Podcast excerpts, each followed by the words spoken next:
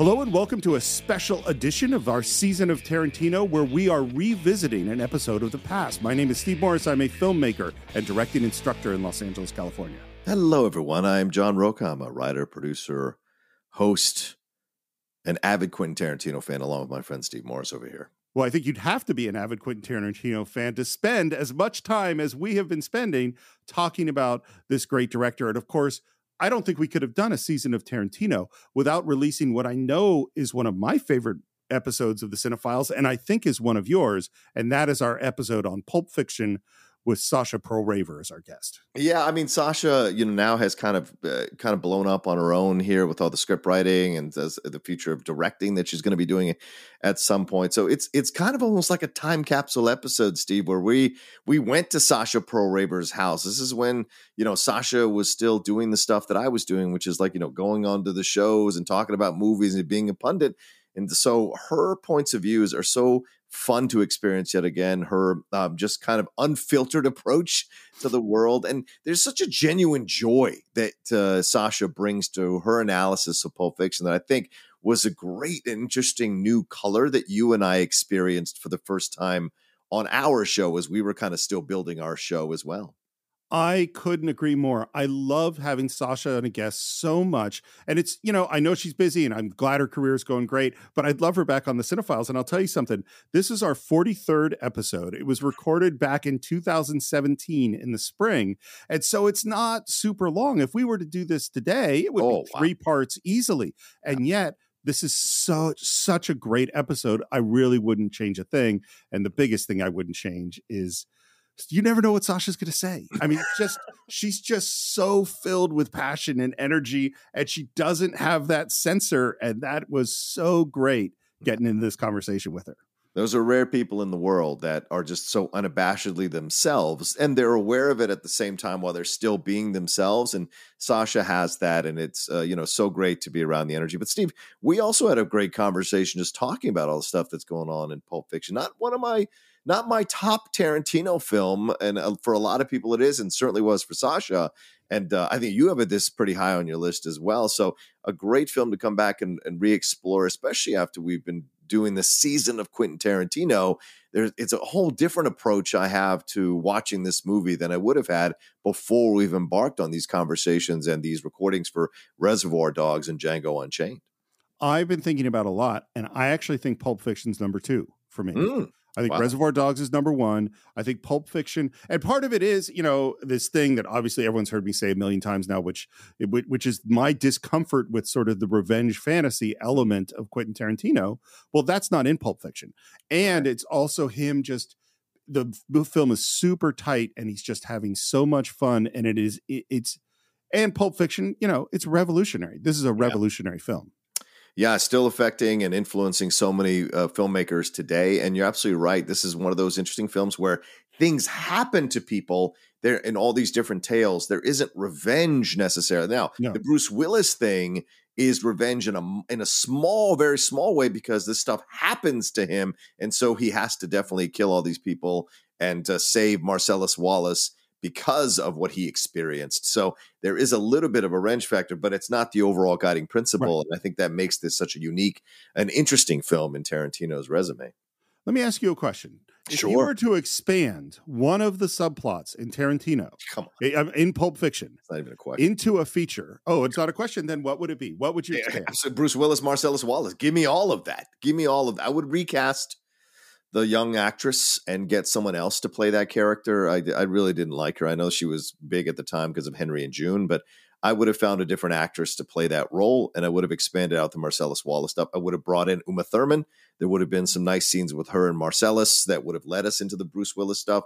I think you could still could have weaved in John Travolta, especially with the Palooka stuff. How does that play into all of this? And of course, him showing up at his house. So there's a lot that you could have still expanded out into this world. And even the cab driver, what's her part? I Like, does mm. she reappear again if you expand this out into a feature? So there's so much that I I thoroughly enjoy. It's my favorite. Oh, and the Christopher Walken stuff. How could I forget? All of that. So there's much more that you could have done, I think, with that particular story that would have absolutely been an incredible feature film uh, for Tarantino to do, in my opinion. So you know what I just figured out is that, that? it's not just that we're going to have a, a spin-off where we just go deeper into that movie. Mhm. John, you know how every studio is trying to create a universe where they can do multiple interwoven films? yes. I want to create the Pulp Fiction universe. So you have yeah. A Vietnam era POW movie starring the Mhm. young Christopher Walken character. Yeah. You have the adventures of the wolf who's going out and going and solving all of his crimes. And you've got the Kwai Chang Caine Walk the Earth story of Samuel Jackson's character Yeah. after Pulp Fiction. Right. And you have the mob stories of Marcellus Wallace. I think you, the, and all of these exist in an interwoven MCU level of Tarantino universe. What do you think? I'm sure they do exist in Tarantino's head already. So yeah, I'd say hundred percent. If you could green late green, we're about. I mean, we just got the news that Michael B. Jordan is about to take the Creed uh, character into a essentially a Creed verse. Uh, so, uh, like including doing an anime version of Creed down the road. So to me, why not? If he can do that with this one character, I'm sure Tarantino can do it with these multitude of characters and rich characters that we get to experience in Pulp Fiction. And I have one more question for you before we jump into the movie. What do you think is the most revolutionary thing about the movie Pulp Fiction? I think the I not to have the easy answer, but to see how he takes the jumping back and forth in time element that we've seen in other movies and absolutely perfects it in this film and makes it work so much so that the audience at times when they watch it the first time is a little bit behind the eight ball trying to figure out how everything works. But once it all clicks into place it is such a satisfying moment that i think that is something that you rarely see from filmmakers uh, when they're playing with this jumping back and forth type of uh, aspect for their film. So uh, that's that's the number one thing that sticks out to me. What about you? I 100% agree. That's exactly what I would say. It's the way he structures the film that is revolutionary. Yeah. It is exciting. And I think, without further ado, we at the Cine-Files are very proud to take you back to one of our favorite episodes, our exploration of Quentin Tarantino's Pulp Fiction with special guest Sasha Perl Raver. John, I can't tell you how excited I am about the Cine-Files' new sponsor, an absolutely incredible game, Marvel Strike Force. Now, anyone who's listened to the show knows that I've been reading comic books since I was five years old, and this is like a comic book fan's dream come true. You could create a mobile squad and play as your favorite Marvel characters. I mean, everyone is there the Punisher, Vision, Black Panther, Cap, or even my favorite Marvel character of all time, Daredevil. Uh, Your goal is to power up those characters, unlock gear, and use them to compete in player versus player mode, alliance mode, and real time arena. Yes, Stephen, as we speak, they are enjoying their six year anniversary. Six years, wow. And you know what that means? Free stuff just for signing up via their unique link in the description. The anniversary consists of weekly events and bonuses. If you complete each event, you can receive special rewards and skins. Completing every single mission throughout the entire anniversary will result in an even more special reward. Make sure to log in each day and each week to take advantage of all the new characters that are being released specifically for this event. This will be Marvel Strike Force's most generous event to date, so don't miss out, y'all. Check out that unique promo code, and for every new user, please follow our link in the description and use the promo code MAXPOOL. Once again, thank you so much to Marvel Strike Force. We're very, very excited to have you sponsoring this episode. and I will strike down upon thee with great vengeance and furious anger those who attempt to poison and destroy my brothers. And you will know my name is the Lord when I lay my vengeance upon thee.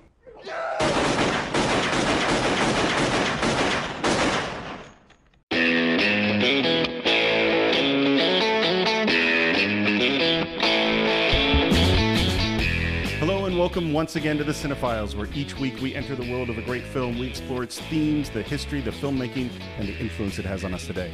My name is Steve Morris. I'm a filmmaker and directing instructor in Los Angeles, California. Welcome, everybody. My name is John Rocha. I'm a voiceover artist, host of numerous shows, and occasionally an actor here in Los Angeles. And we're very happy to welcome a woman who needs no introduction from me because she said that she would do a far better job than I did. She I- began. True. Yes, that is that's the sense That's that I true. got. I said if you want me to do it, look, you guys just introduced yourselves. Yes. So if you want, I am Sasha Perl Raver. I'm the host of FX Movie Download, and you can see me all the time on Screen Junkies News as well as a bunch of other places. Yeah. And I am mother of Swayze and All Things Crazy. Wow. Mother of Swayze and all things crazy. Yeah. Nice. And and I what I learned in my hosting um, class was always start with insulting the guest. Oh, good. That- That's just the best Nailed way to it, do it. brah. So I feel like I'm doing really well. And I feel like there should be some contention in this anyway, because the movie we're talking about today is Pulp Fiction. Yeah. Which has some of Mm-hmm. the craziest conflicts in any movie I can think of. Before we actually get into that, I- how R-rated can this podcast get? Because Absolutely we are R-rated. talking Tarantino. Well, Yeah. I guess we can have nudity because it's audio only. So I would like to stay away from any really brutal violence. no, it's great, but r- the fact that Rocha's not wearing pants is already That's perfect. right. Just shirt cocking it up right Strip here on the podcasting. podcast. Look, Strip you got to be podcast. relaxed when you do an audio. Every No, point, I take off a piece of clothes. Yes. Every time there's a racial epithet, we will remove Oh clothing. boy, it's a good thing Yeah, I we're can't not wait till we doing talk about Django. All right. Um, on that note, Sasha, how did you first come to Pulp Fiction? I was talking about this actually when I was watching the movie. I Oh. was thinking about the moment that I saw it because I remember it so so vividly.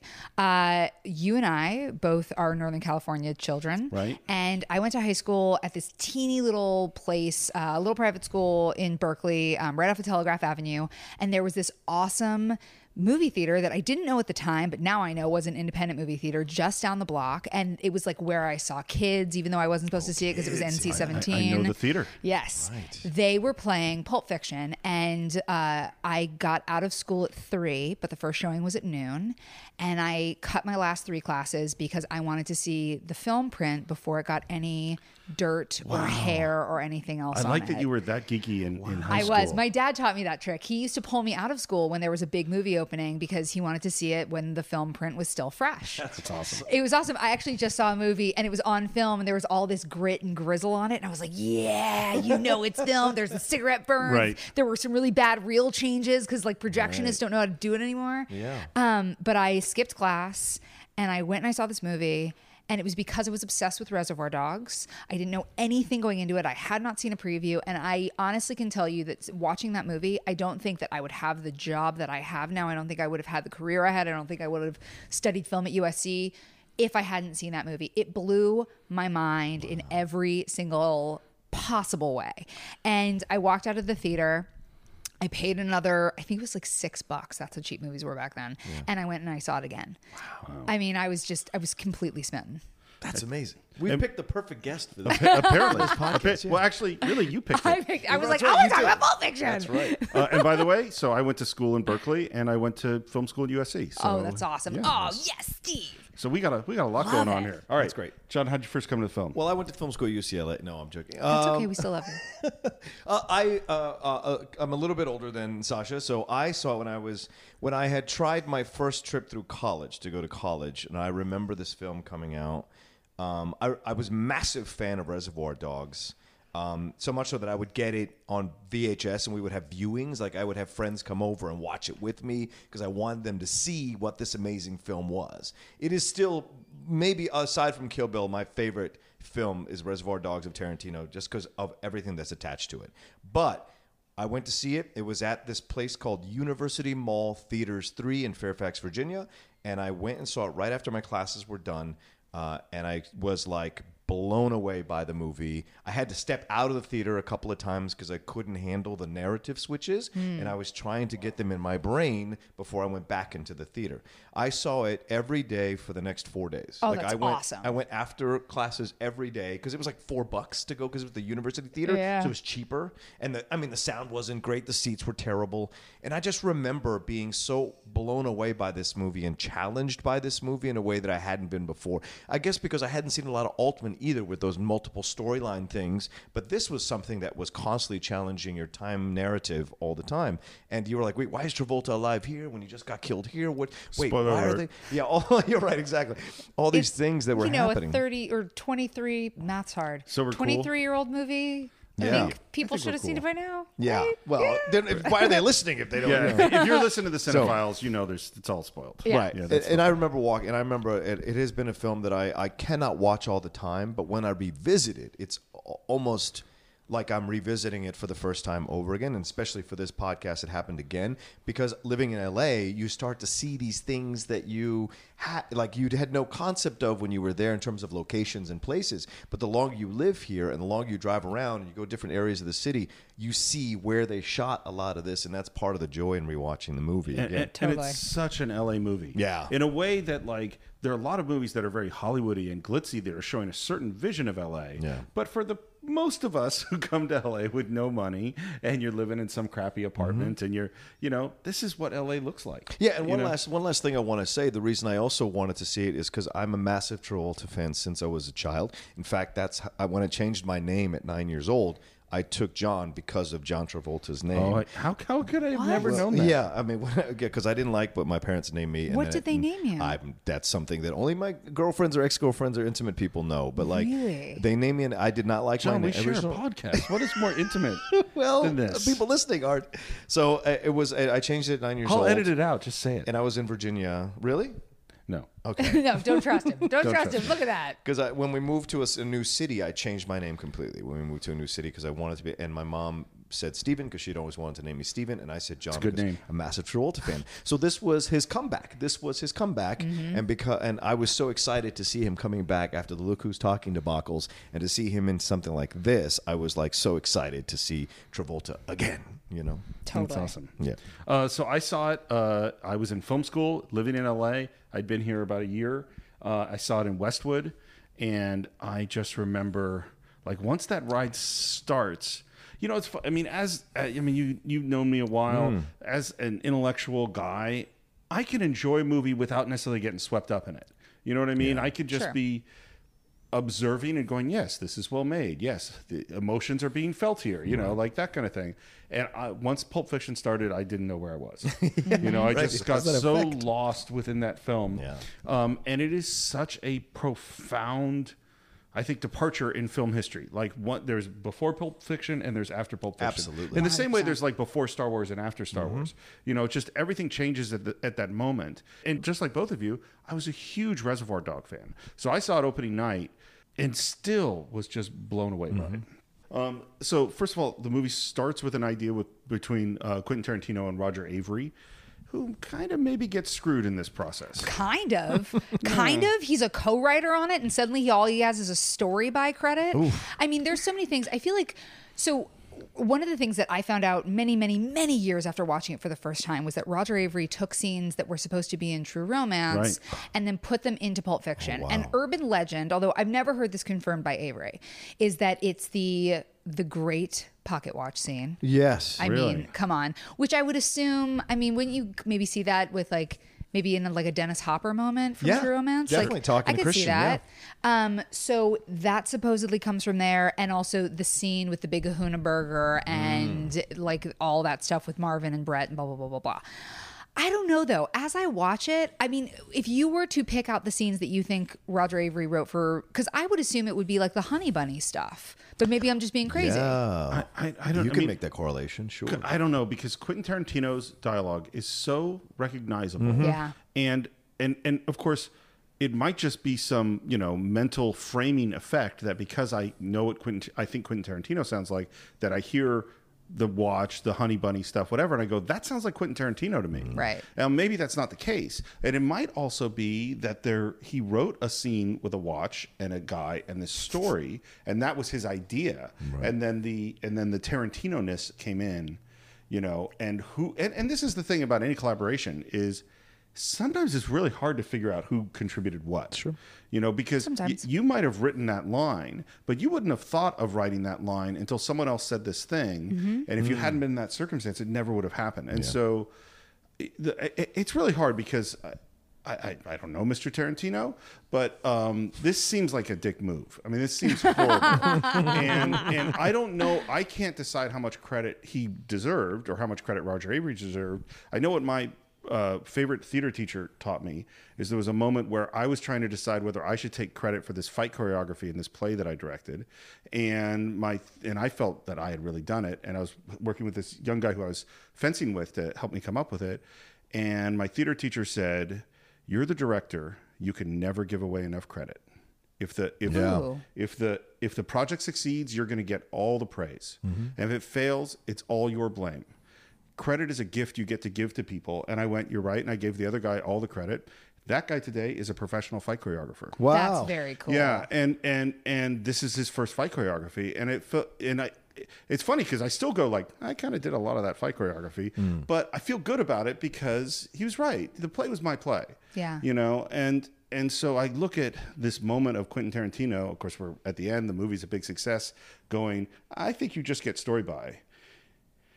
Did, did it get, did it happen after the movie was released? Yeah, they agreed that they would have co-writing credit and that Tarantino would have directing credit, and then right like as they're doing all like the whirlwind press The right around festivals Cannes, and- yeah. yeah. and as they realize They what it's going to changed the be, and they change the credits from co-written by to story by co-credit and written by and directed by Tarantino. So here's the thing, because I think about that a lot, and I I love what your teacher said. That's something I'm totally gonna I'm gonna carry that with Yeah. me for the rest of my life, but when I look at what Roger Avary has been able to do, because like you said, relationships and collaborations are a really tough bag. I think you can also see it when directors get married to each other. Like Miranda July has had such a profound impact on Mike Mills. Ah. Sofia Coppola's work has totally Spike- changed yeah, since she got right, like right. divorced from Spike Jonze. Exactly.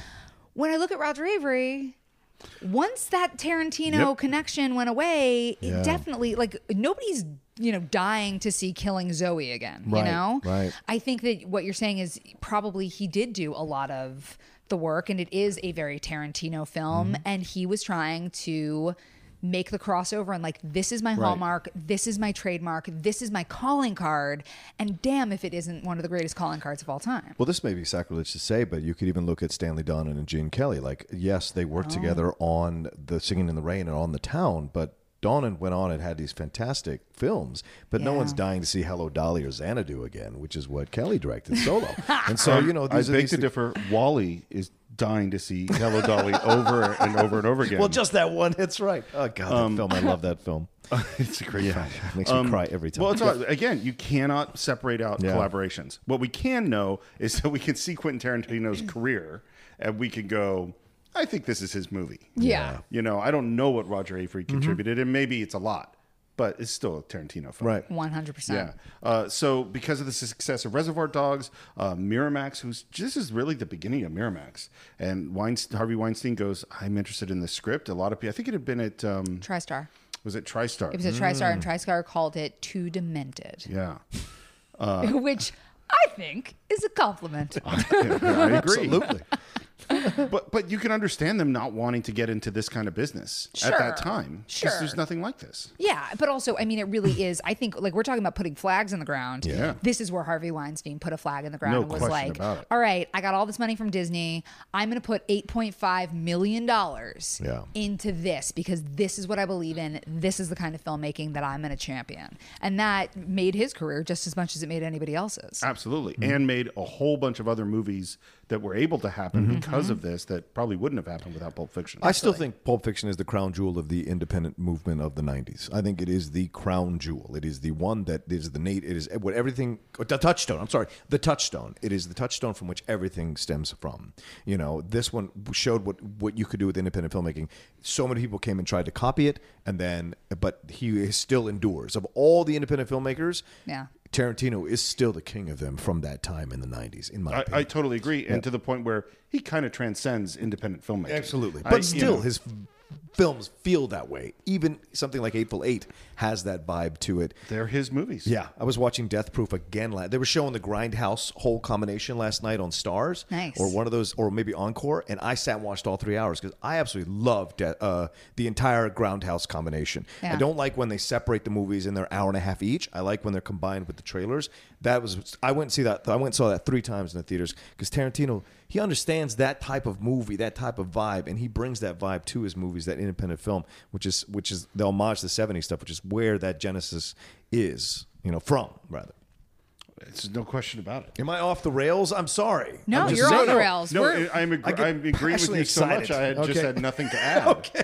I was, all I was thinking about was that was perfect. Now I have to figure out how to change the subject, oh, no, I'm sorry. No, go ahead. Just, which is just me. which is hard sometimes. Just me. I'm just going on a and long maybe you'll too. hear this, and maybe I'll edit it out. Oh no. No one will Don't ever- edit it out. All right. I promise you, it won't be Let's edited be, out. let this be the first unredacted episode. No, it's never going to happen. Yeah, I'm too much of a control freak. Everything has to be perfect. Fair enough. Um, so somewhere in this time, when after Reservoir Dogs, Tarantino gets to go talk to one of his heroes, which is John Travolta. And from the story I've heard, they basically talk all night. And at the end of which, he offers him the fantastic part of the lead in Dusk Till Dawn. Really? I have Really? not heard this story. Yeah. Seriously? Yeah. Yeah. And Tarantino, this is according to Tarantino. I saw an interview with him, and Tarantino heard this is like, I don't want to do that. I don't I don't like vampires. That doesn't sound fun at all. And he had also been talking about this other movie that he had Michael Madsen to play the lead in. Right. And uh Because he, yeah. and and Ter- and and uh, Travolta's going, man, that one sounds kind of interesting. And fortunately for all of us, except possibly for Michael Madsen, Tombstone comes up, and so Madsen goes off to play in Tombstone and turns down Pulp Fiction. No, no. Wyatt Earp? Wyatt Earp. Wyatt Earp, He- Yes. he's Wyatt Earp. Sorry, The not Lawrence Tombstone. Kasdan one. Yeah, Yeah, the Black Kasdan one, sorry. Yeah, which is such a weird casting to put him as Morgan Earp. Yeah, For a And- second, I thought maybe he played the Val Kilmer part in Tombstone, and I was like, did I not know that that was originally his Sorry. part? And then Val Kilmer swept in. Whoa! All right. That would be a, quite a battle, Madsen versus Kilmer. Especially now. Yeah. Just, that's like a sumo wrestling match. stop it, stop it, you. Oh, I'm sorry. He's lost weight. I'm sorry. The Who? throat cancer Who? has made him lose weight. Kilmer. He's not heavy anymore. Oh, I Yeah. thought. All right, fine. Sure, you got to bring cancer into it. I know doing his that Mark cancer Twain. trumps everything. It's just like So so Madsen is out. Yeah. And Travolta raises his hand, and that's how John Travolta ends up in this movie. Well, that's make, that's, That's great because the unbelievable. Vega Vega is the last name of the character, and that's was his course. name in Reservoir Dogs. So I wonder if he because there's always ru- there's always been those rumors that Tarantino had written a Vega Brothers movie, Yeah. which would have been everything. I mean, everything. it can at that still time. happen. They're both still alive. I no, but their characters are both dead. Yeah, right. but it could be a prequel of a. But it's So like you're a, gonna it's cast a, this they're- 65 No, they're gonna? CGI it. They'll CGI it. It'll be animated. It'll be it'll be them, but it'll all be mocap. It'll be I like think- Harold and Lauren. Oh, that's so true. Are you listening, oh, Quentin? Oh, Because I man. think we got something here for you. Oh, I Oh think yeah, this well, is no, good. they could do a rewrite. Maybe th- they're they're in heaven. They come back down. Well, the thing about the Tarantino thing and the Travolta thing and all of the people whose careers he's been able to resurrect. Like, do you think anybody would have known about Pam Grier in like the late '90s, early 2000s? Well, I knew about it. but I think I'm saying I like took a younger class in black generations. exploitation and kung fu films when I was at USC. Hey. Wow. Well, let's get Black Dynamite made as a Netflix show because I feel like they totally screwed up uh, the Get Down. So Yeah. let's do Black right. Dynamite. Okay, but there are so many actors that really have had recon- Yeah. reconnaissances because of Travolta and because That of is what a fantastic word. Right. It's a reconnaissance thanks to the Travolta Tarantino, Right. like that sort of symbiosis and what came out of it. Because I love Travolta from Welcome Back, Kotter. Mm-hmm. Me too. And I Hell yeah. grew up. I only owned. My parents made laser discs when I was a kid. They Oh, made Cutting, laser discs? cutting edge. They produced laser discs. That's awesome. Wow. Yeah. So we had a laser disc player in our house, and we only Yeah. owned six movies, and one of the movies was Saturday Night Fever. Yes. So I watched Saturday Night Fever. I mean, uh, innumerable times. So I love Travolta, and when he did go through the look who's talking period Mm-hmm. and just sort of disappeared. To see him in this part, and Samuel L. Jackson, would Samuel L. Jackson have the career he has if it weren't not. for Not for what Tarantino. It wasn't Tarantino has Tarantino, done? absolutely. I mean, there are people whose entire like gold yellow brick roads have been paved by what Tarantino has written for them. Did you know? And I just found out that Samuel L. Jackson auditioned for the part, auditioned for Reservoir Dogs for the other cop teaching Tim Roth, Oh, that makes sense. and didn't get the part. Oh, he's being saved for something better. Well, and, and he goes to Sundance, sees Reservoir Dogs at Sundance, sees Tarantino. Tarantino rushes up to him, remembers him, and said the first thing he asks is, "What do you think about the guy who got your part?" Oh wow! Oh, Standard Tarantino. It sounds perfectly correct. whoa! It's a kind of a rough place to start. But then the next thing he says is, "I'm writing this other part for you." yeah. That's incredible. Yeah, yeah. So he had Samuel Jackson in mind from the beginning, a- As well, you should. And there's no question this makes his career. Yeah. No question. Yeah, I mean, Yeah. this is such a tour de force for him. Well, I mean, I am, first of all, I'm a Jew, but second of all, do you think I, I'm not somebody who could ever quote a Bible verse? But I can quote You could quote to Ezekiel 25, 25. 17. Come on. I'm not going to do it here because it would just not do the justice that Sam deserves. But come on. Wait, yeah, but is this supplementary uh, release in the podcast? Or just a little standalone? standalone extra. Right.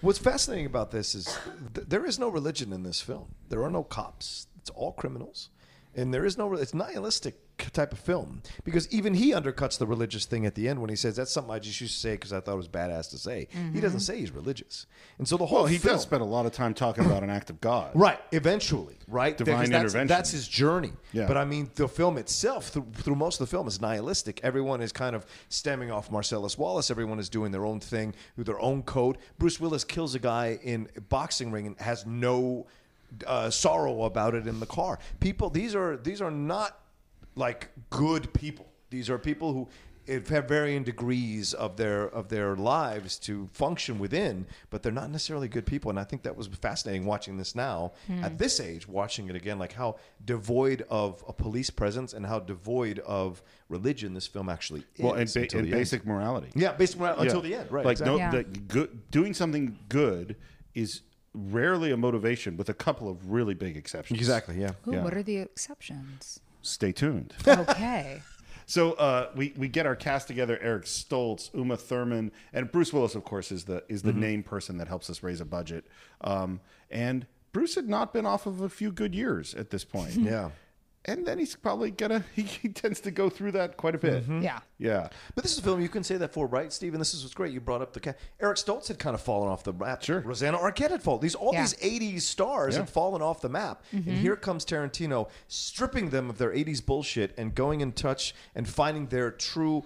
Essence as actors. Eric Stoltz was always out of the mainstream. They fired him off Back to the Future. Rosanna Arquette was always an uncomfortable mainstream uh, ingenue in the 80s. So Desperately Seeking Susan is actually a very irreverent, subversive film. If you watch, I don't so- think I've seen that since Oh, the really? 80s. What? Oh, you got it's to good. rewatch it. Yeah. Yeah. It's really enjoyable. One of my favorite quiet '80s films was a film she did with Aidan Quinn called "Nobody's Fool." Oh, Where- sure. and Oh, where- I where- like Nobody's Fool. Yeah, Yeah. It, go, it goes against the convention of romantic comedy, and so th- he finds these people like these little diamonds in the rough, and exp- and brings them into a script like this to really showcase their acting abilities and their grittiness, their dirt. And I thought that was so Well, great. You, to know what I think? I think part of it is is that the way I was just thinking as you were talking is that time and culture move on. Yes. And Tarantino doesn't. Yes. Mm-hmm. Is that Tarantino goes, I saw that thing when I was 15 or 12 or 13 and it was great Yeah. and it's still great and let me show you why it's great. Yes. Is that he isn't interested Hollywood is always interested in the next thing. Mm-hmm. What is the thing that the kids like today? And if they liked it today, they will not like it tomorrow. And Tarantino's like this thing I liked when I was a kid, John Travolta or whatever, yeah. or these movies, they're great. And I will always think they're great and I will show you how they're great. Absolutely. Yeah. I love that. And also, I feel like that's what his films are too. I mean, that's why we can sit here and talk about a movie that is 23 years old Yeah. and say, no, no, no, because this changed everything. But also, you can look to all the influences. Yes. Like the taxi cab ride that Bruce Willis Yeah. takes. There's so many throwbacks, like with the rear projection. There's so many like Yep. coloration techniques that he uses. There's so many things where you can see like Hitchcock. You can see, like you said, uh, Altman. You can see a million different things. You can see every influence, and yet it's all 100% his own take on it. Yeah. But it is because he's like, you don't remember why this thing was great, but I do, and I will show you. I love that you. I've never been able to put my finger on that. That was so fantastic. I love it, Steve. Oh, well, good. Well, and this is the thing that we talked about in Reservoir Dogs when we did that podcast. Is Yeah. that, and I highly recommend you go back and listen I to it. will. Uh, is that Tarantino is creating the platonic ideal of movies from the past that are even better than what they actually were. Because if you watch those '70s films, and I've watched a lot of them, Mm-hmm. a lot of them are pretty terrible. Mm. You know, they're enjoyable and campy, but but they don't have a great filmmaker and a great writer like Quentin Tarantino at the helm. You know, that his vision of what those movies were, like you look at Kill Bill and you compare that to your average kung fu revenge film from 1973, and Kill Bill blows it away in terms of technique and filmmaking and thought and creativity. Um, but it also captures an essence of those films and brings it up to this huge level. And the other thing about Tarantino that's always interesting to me is I don't think you ever forget you're watching a movie. Is that Tarantino will continue to remind you in ways Oh, yeah. that this is a film. you Sort know? of like it's like La La Land in that it is Exactly. a tip of the hat to how much he loves the filmmaking process by showing you. I mean, one of the things that is so perfect in this, this was actually one of the moments where I, I remember my brain just exploding, is when they pull up to Jack Rabbit Slims and Yeah. Uma Thurman draws the rectangle and then it evaporates. Yes.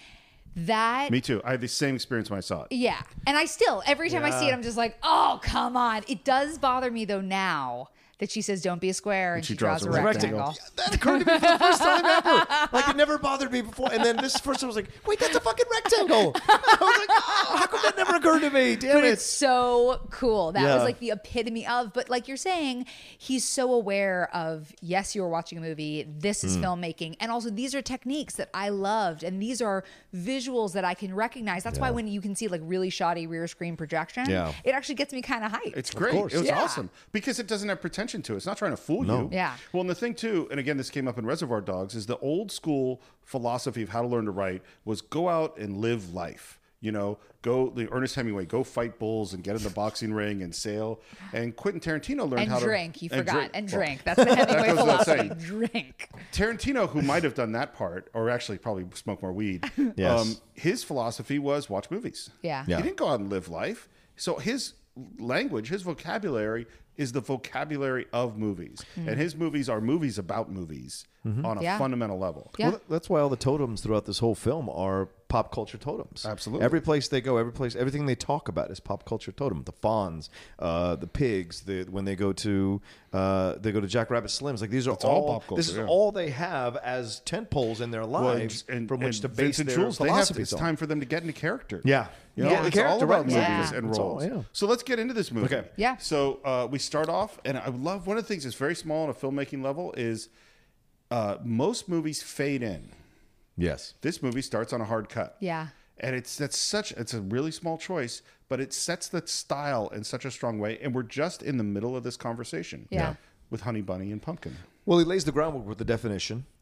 And Right. then boom. And Yeah. I think that's perfect. I think you're right. Exactly. Because it lets you know this is what you're going to watch. It's pulpy. Don't be trying to think and this is some kind of masterpiece or this is some kind of Citizen Kane. This is going to be a pulpy film. We're going to go right into it and it's going to be dirty. Let's Yeah. go. But mm-hmm. also, what we don't know at the time, and don't know maybe even on upon first viewing until Yeah. the shooting, like until Bruce Willis shoots Vince Vega, is that you are also not watching something that is linear. Right. And by having that hard cut, it's basically like his way, like you said, of tipping the hat to the editing process and Mm. being like, "We're in the middle of something, and you're going to get the rest of this later," which is very cool. Forget it. It's too risky. I'm through doing that shit. You always say that, the same thing every time. I'm through, never again, too dangerous. I know that's what I always say. I'm always right, too. But you forget about it in a day or two. Yeah, well, the days of me forgetting are over. The days of me remembering have just begun. You know when you go on like this what you sound like? Sound like a sensible fucking man. That's what I sound like. duck. Quack, quack, quack, Yeah, well, take oh, because you're never gonna have to hear it again. Because since I'm never gonna do it again, you're never gonna have to hear me quack that I'm never gonna do it again. After tonight. And you get that sparkling, great Quentin Tarantino dialogue. Yeah. And one of the things I noticed this time watching it is there's so many ideas. It's not just mm-hmm. that the rhythm of his dialogue is great. It's not just the use of language. It's not use- just the use of profanity or slang, but it's also that the things he's talking about. Like we're having this really interesting conversation about robbing banks versus robbing liquor mm-hmm. stores and mm-hmm. what that's all about. I bet you could cut down on the hero factor in a place like this. Correct. Same as banks, these places are insured. Manager, you don't give a fuck. He's just trying to get you out the door before you start plugging the diners. Waitresses, fucking forget it. No way they're taking a bullet for the register. Busboys, some wetback, getting paid $1.50 an hour. Really give a fuck you're stealing from the owner?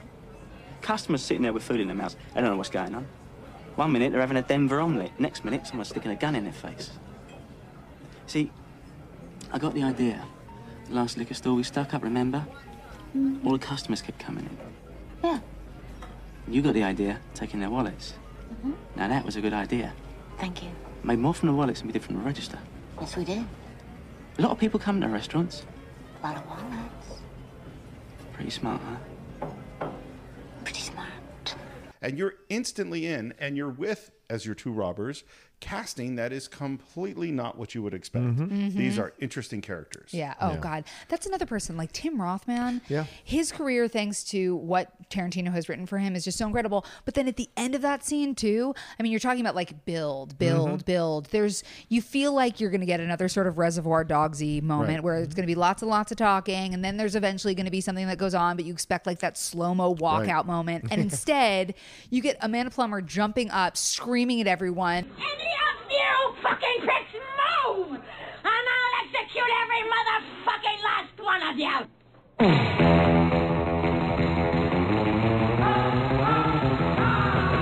and then the music kicks in and the music the fact that he chose not to score the film but rather just use surf music and r&b and songs that Right. are now iconic but Yeah. at the time very few people knew I mean that the visceral reaction to watching that in a theater is just you are dropped into this world and Oh, you are yeah. kickstarted for the next two and a half hours. And I have never known that this movie was two and a half hours long Yeah.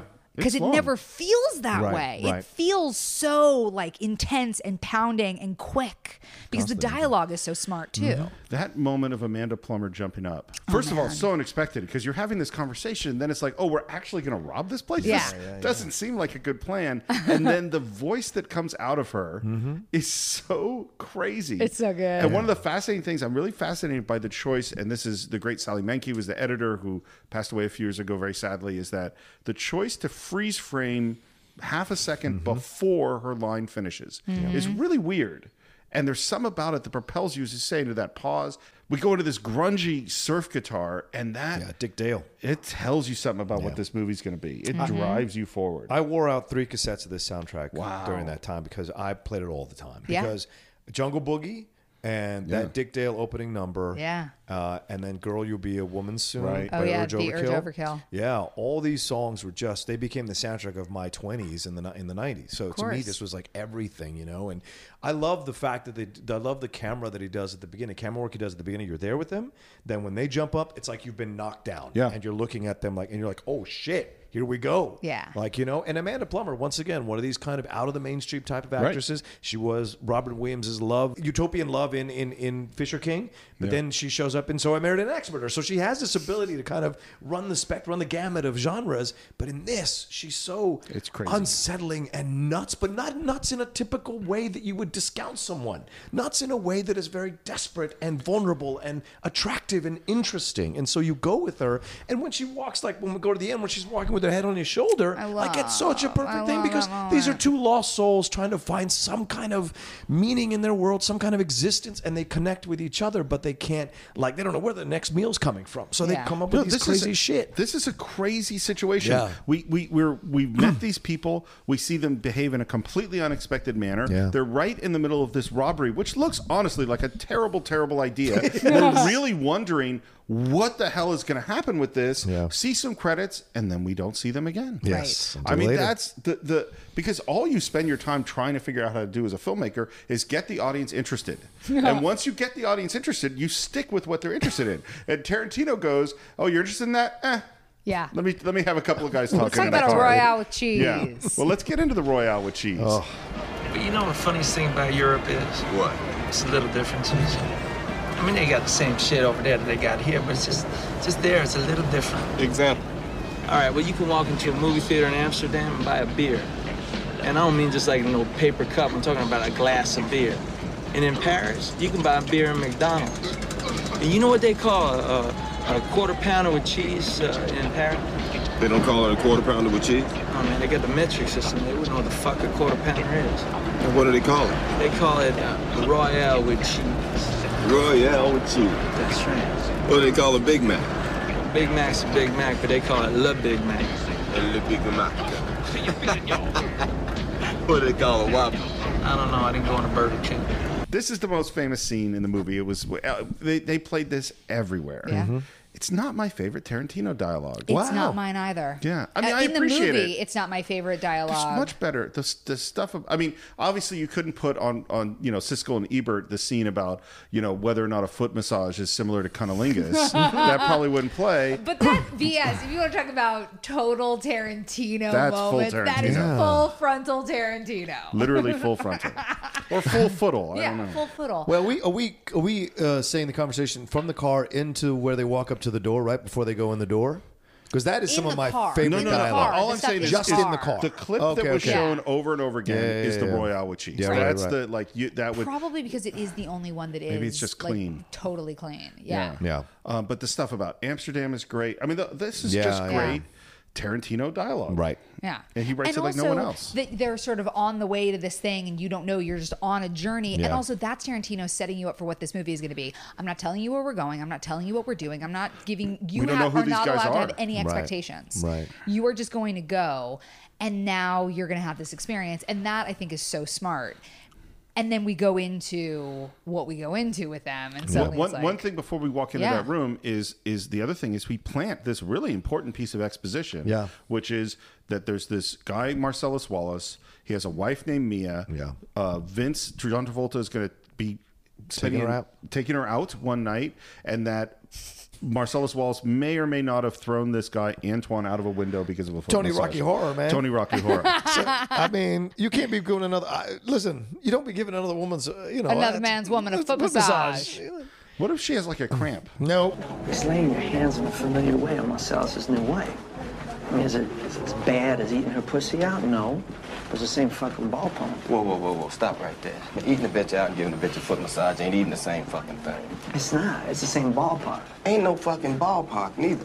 Now look, maybe your method of massage differs from mine, but you know, touching his wife's feet and sticking your tongue in the holiest of holies ain't the same fucking ballpark. It ain't the same league. It ain't even the same fucking sport. Look, foot massages don't mean shit.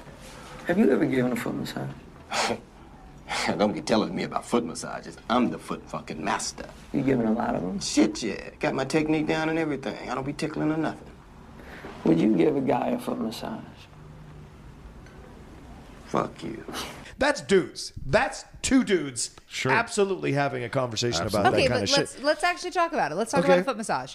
So, would you be cool with another man giving your woman a foot massage? Uh, Sure, uh, no John problem. Rocha says, what? "Fuck no." What do you mean, Steve? Yeah. Sure. What? Really? Well, well, first of all, so I've watched well in the room many guys. Creepy. Yeah, well, Wait, wait, you know, guys, theater what? people give give my wife a massage or What? Fuck no. Why? sure she she likes a massage. Wow. What? Yeah. I'm not that jealous. But Clearly. okay. But here's the thing: back massage or foot massage? So- like a neck rub, or like I'm taking your shoe off. I can smell your cheese toes, and I'm licking your bunions. I, I know this is going to sound strange. I think that's unlikely to happen. Um, I I actually trust my wife, so I, I'm not wait, that no, worried wait a about second. it. Wait a second. Wait a second. It's got nothing to do with trust now. It's got nothing to do with trust. This is a matter of like, but I, I understand how it's you very see it. intimate. Yes, I mean, yeah, I, it is, yeah. Yes, Yeah, yes, yes, you're like, sharing so something. when I'm when I was a kid, my parents would hold my feet. It was very comforting to me. Ah, yeah. And I like it still, and I make my husband do it, but he doesn't have to rub. He's just a hold. Sure. But he doesn't do it right. He holds them too hard.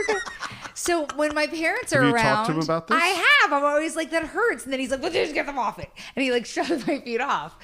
So when my parents are around, I'm like, this is how you do it. And my mom will do it or my dad will do it. And then I'll see him getting sort of jealous because why are you touching my wife's feet? Wait, have you had your parents hold his feet? I should. That's smart. How is he going to learn That's how to so properly right. hold your feet? You're That's so smart. right. Oh, Steve. See? This, is why I'm here. Educational. Um, I, I do understand what you're saying. I do understand the intention and of why is this guy doing this thing. Yeah. But, you know, I've been married for almost 20 years.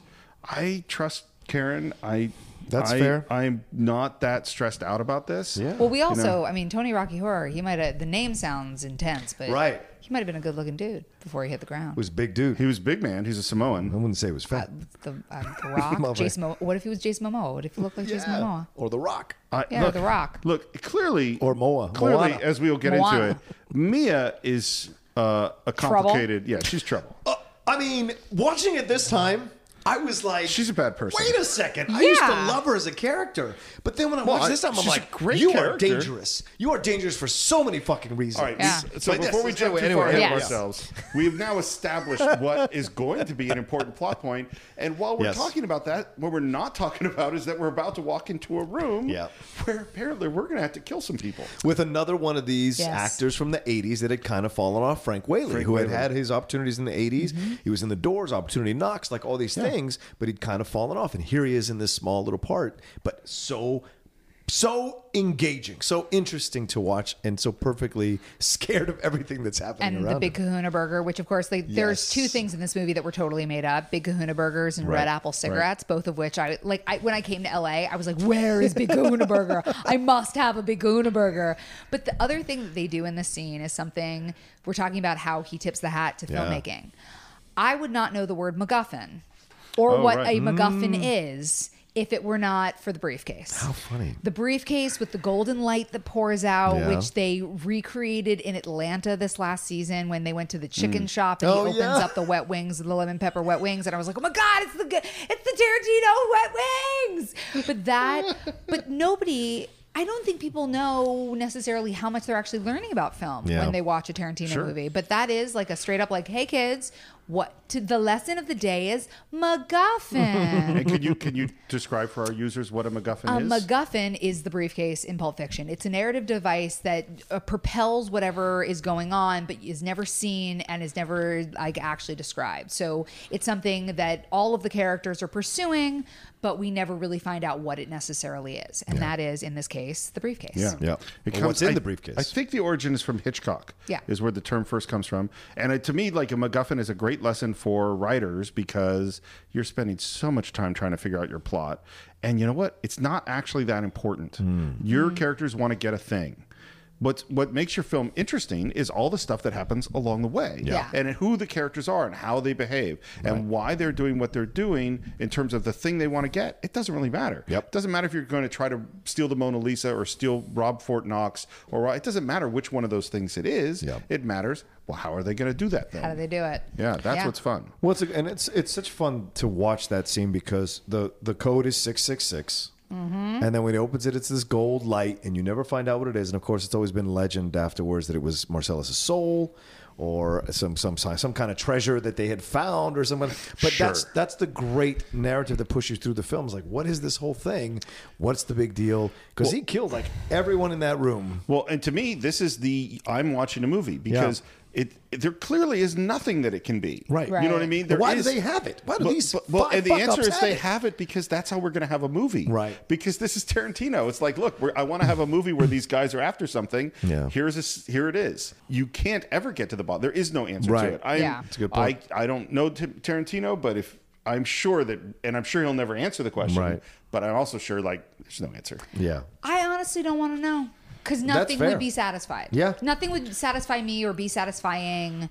There is, it is just the golden light, Yep. and what and my brain can fill in what it needs to be. And the fact that Vincent could look at it and not be overwhelmed by it unnecessarily lets me know it's something that that is human based, but Right. not necessarily, you know, God based. And so I like that. That- That's enough for me. That's enough for me. I don't need more than that. I also like the way Tra- Travolta smokes the cigarette Yeah. while Yeah. he's opening it. Like there's just it just dangles from his mouth, and this like puff of smoke comes out, and it's illuminated by the light. His mannerisms throughout this movie are great. Yeah. all these little the way Yep. he walks, the sh- you know the way he shrugs his mm-hmm. shoulders, the his hair coming down on his face. All those little things are just so odd. This is and Vinny interesting. Barbarino 20 years later.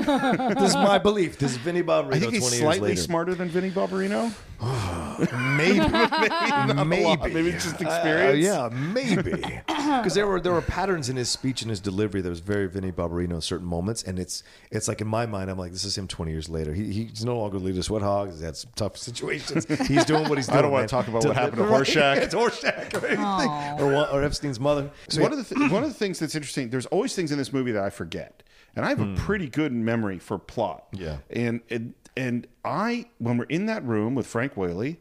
I am watching this last time. I'm like, wait, I don't remember exactly how this goes down. Yeah. you know, because it's still surprising. Like, and, and the realization, like, oh no, they really are just here to kill these people. Yep. A- And kind of, I go like, why do we even need to talk to them? You know, and yet they do because Sam Jackson needs to talk. Because Sam Jackson needs to give one of the best speeches in film history. That's why it needs to happen. Yeah. You read the Bible, Brett? Yes. Well, there's this passage I got memorized. Sort of fits this occasion. Ezekiel 25, 17. The path of the righteous man is beset on all sides by the iniquities of the selfish and the tyranny of evil men. Blessed is he who, in the name of charity and goodwill, shepherds the weak through the valley of darkness. for he is truly his brother's keeper and the finder of lost children. And I will strike down upon thee with great vengeance and furious anger those who attempt to poison and destroy my brothers. And you will know my name is the Lord when I lay my vengeance upon thee.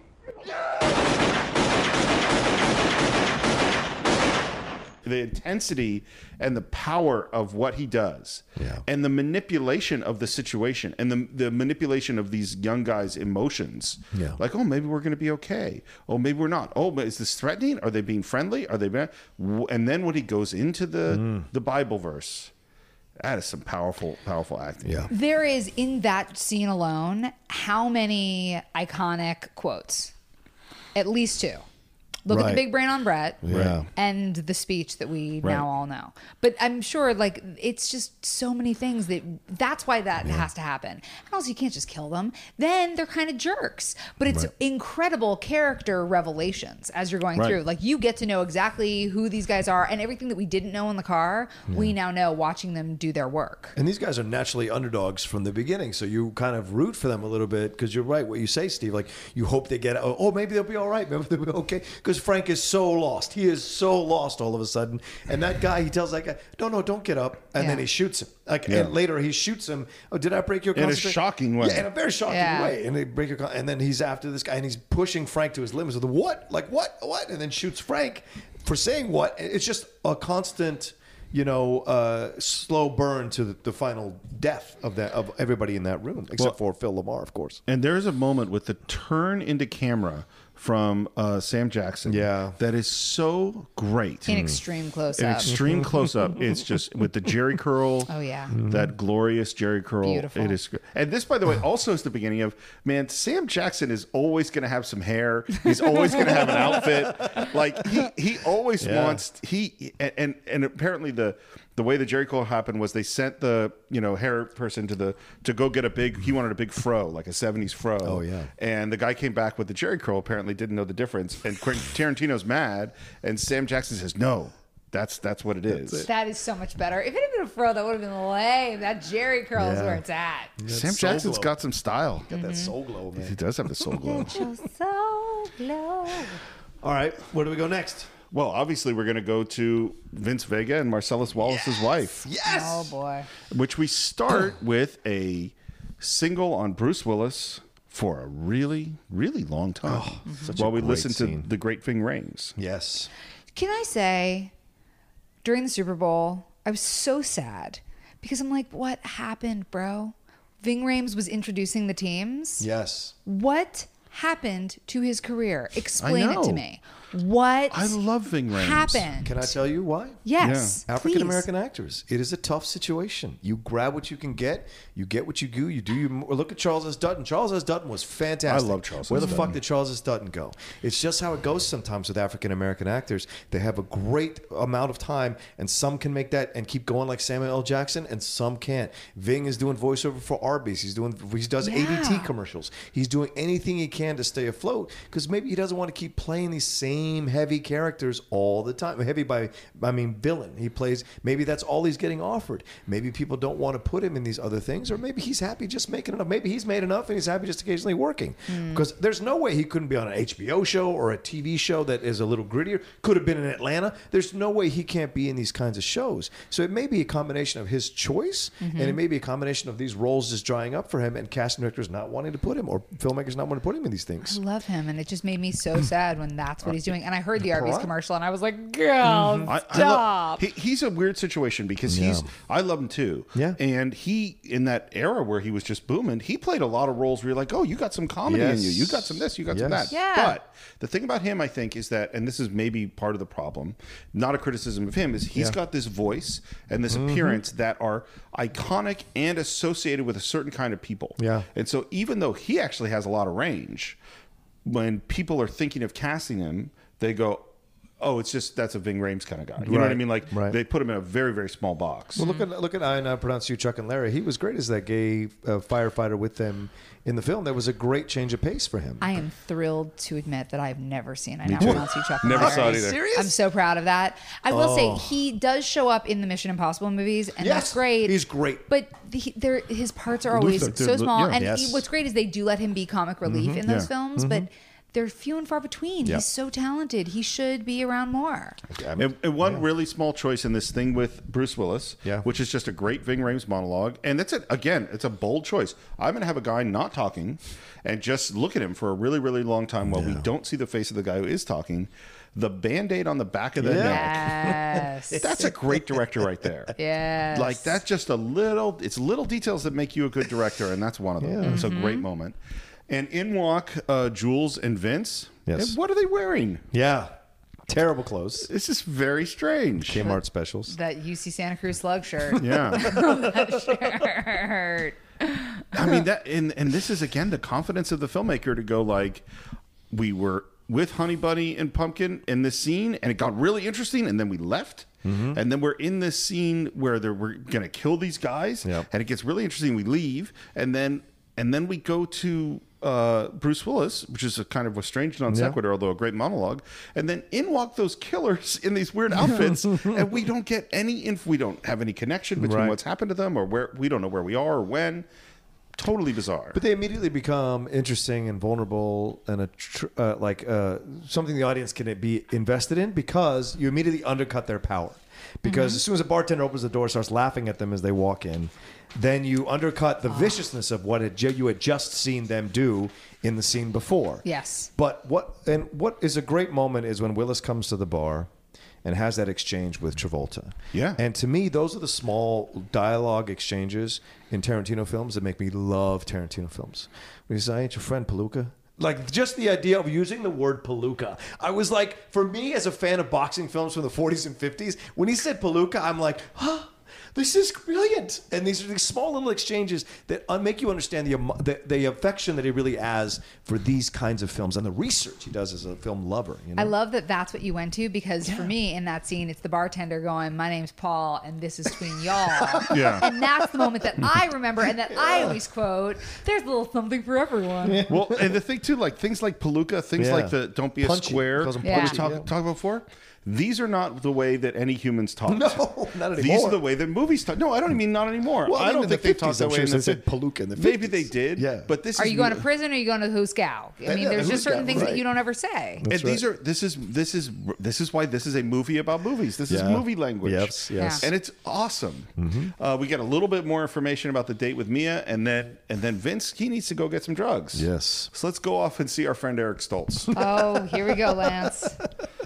Man, the set direction on that apartment or the house that they live in, Yeah. that ramshackle, nasty drug den, Yes. is so great. Built, by the way, in an old craftsman bungalow. Yes. That like there are a lot of those in LA. Yeah. Like Yeah. the- and a lot of them really dilapidated and and messed up. You go because I live in a craftsman house. It's like oh that's like a hundred year old house. Yeah. That's beautiful and it's just falling to pieces. Drug den. Drug Den. Yeah. Drug Yeah. Den and the amazing bathrobe, like Yeah. everything about Eric Stoltz's introduction. You don't need to have the sound on. All you need to do is look at what you are given visually and you know everything. Yeah. And Eric Stoltz is a guy who's given some unbelievable performances and some very dramatic things and very complicated things. This is one of my favorite of his performances. it's so much that guy. Yeah. I'm giving you some out of my own private stash. That is what a nice guy I am. And I'm out of balloons. Is a baggie all right? Yeah, that's cool. Just get one for you. Honey, will you get me some baggies and uh, twist sticks from the kitchen? Hey. Hey, uh, what do you think about Trudy? She ain't got a boyfriend. You want to uh, hang out, get high? Which one's Trudy? One with all the shit in her face? No, that's Jody. That's my wife. Alright, man. Thank you. He's pretty mellow. He's pretty friendly. He deals some drugs. But he's, you know, and again, have we seen this kind of drug dealer in in in Yeah. film? Because normally a drug dealer in film is that scary no, guy. you're right. and this is not that guy. I feel like this is one of the things that Tarantino is so great at. Like you give the druggy, you get like the sweet druggy, like Brad Mm. Pitt in True Romance. Yeah. Or Eric Stoltz in this. Like it's the guy who just he's just living his life, man, and he just happens to be selling some black tar heroin. Right. You know, which is cool. Yeah. Yeah. Um, uh, something I had to bring up. I was thinking about where to bring it up, but uh, it really hit me in this scene in particular, which is Tarantino's use of racial epithets and racism. Yeah. and we talked about it in Reservoir Dogs. Um, it bugs me. I've gotten to the point mm. now where it does, and, and in this scene in particular, because I don't, because I really like this character of Lance. Yeah. I don't believe he talked that way. Like that doesn't. It's and there's a lot of times where it seems it is Tarantino trying to shock you, and I mm. feel the filmmaker in a way that takes me now out of the movie. That's for me personally. I don't know how you feel. I will go to the person who actually is uh, ethnically diverse in this one. So the two Jews should not uh, get into this so much. Just sit there counting your money. Uh, no, brown I, guy? I would, Whoa, whoa. I would I say wish. here's my here's my feeling about it. A, uh, I agree with you, Steve. Actually, watching this time, it really bothered me how much there was in it. I had forgotten how many, and it feels unnecessary in certain moments. But then again. I don't hang around drug dealers. I don't hang around criminals. I don't hang around these kinds of people. And it may be secondhand nature to them to say these kind of racial epithets like it's no big deal. It may be. So for me, I, although I may have an issue with it, I don't come from that kind of background and I don't have come from that kind of experience. And so, and this is the thing that when we talk about Sam Jackson, Sam Jackson is basically Tarantino's get out of jail free card for this kind of stuff. Because Sam even came back at Spike when Spike came out about it in the late 90s. Yeah. Um, because he was upset about how much uh, Tarantino used the N word in all his films. Um, and Sam was like, Spike needs to calm down. People do talk like this, and whether he wants to admit it or not, they do. And so I get Spike's point because you are essentially saying it's okay to because you're putting these characters that are interesting and attractive to watch saying this dialogue. Therefore, you're letting other people say it's okay. But then again, rap artists use the N word all the time now in their or all the time since the '90s in their stuff, and white kids think they can say it now too. So it's like, where is the line? Where is the line? Because they're telling their truth, and Tarantino may be writing stuff that he knows people speak like from those kinds of. I don't know what his upbringing is like. Maybe he was around these kind of people, and so he speaks. He writes for what they speak. Does it bother me? Absolutely, absolutely. But I also kind of understand it because these are not people that I know. Sure. Um, so I don't know. I mean, as somebody who did deal a fair amount of drugs in high school, Oh my God, you're admitting this on a podcast. All. I don't care. It was Statute of pot. It's a limitations. statute of limitations. It was weed. Who gives a shit? There we go. And whose best friend also dealt a lot of drugs, uh, also weed. And I feel like such an asshole. Some of my best friends are black. who's a six foot five black guy Yeah. who uses the N word constantly around me. And I have to say to him, you can't do that. Like, Hmm. well, you can do it in your house. He's like, I'm black. I'm like, right, but you make other people uncomfortable Right. when we're in public. We were out to dinner once and he kept talking about Jews, Jews, Jews, Jews, Jews. And this woman came over and sat down at her table or like sort of squatted down by our table and she was like, Excuse me, I just want you to know I'm Jewish and I'm extremely offended by the way you're using that word.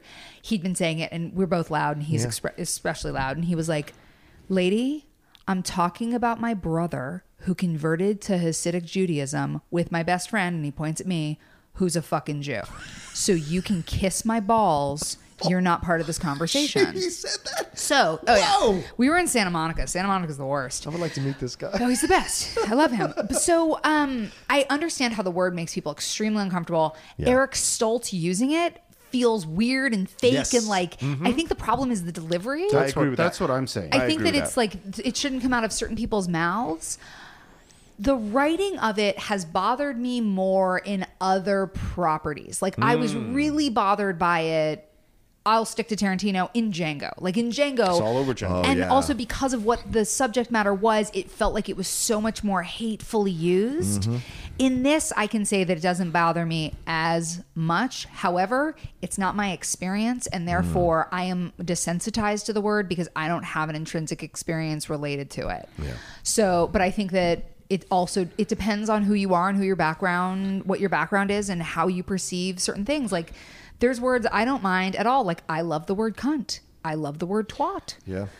but I'm, Fair. you know, in the minority. And I feel like as a woman, that's something I have to reclaim. If I were a black person, I don't know how I would feel about those scenes. And especially Hmm. little ginger Eric Stoltz, who I just now defamed by calling him a ginger, would would feel, you know? Well, and this is the, the- I think the thing to me, I am a firm believer in free speech. I like if you're an artist and that's what you want to do, then I'm I believe that I don't like there being forbidden words.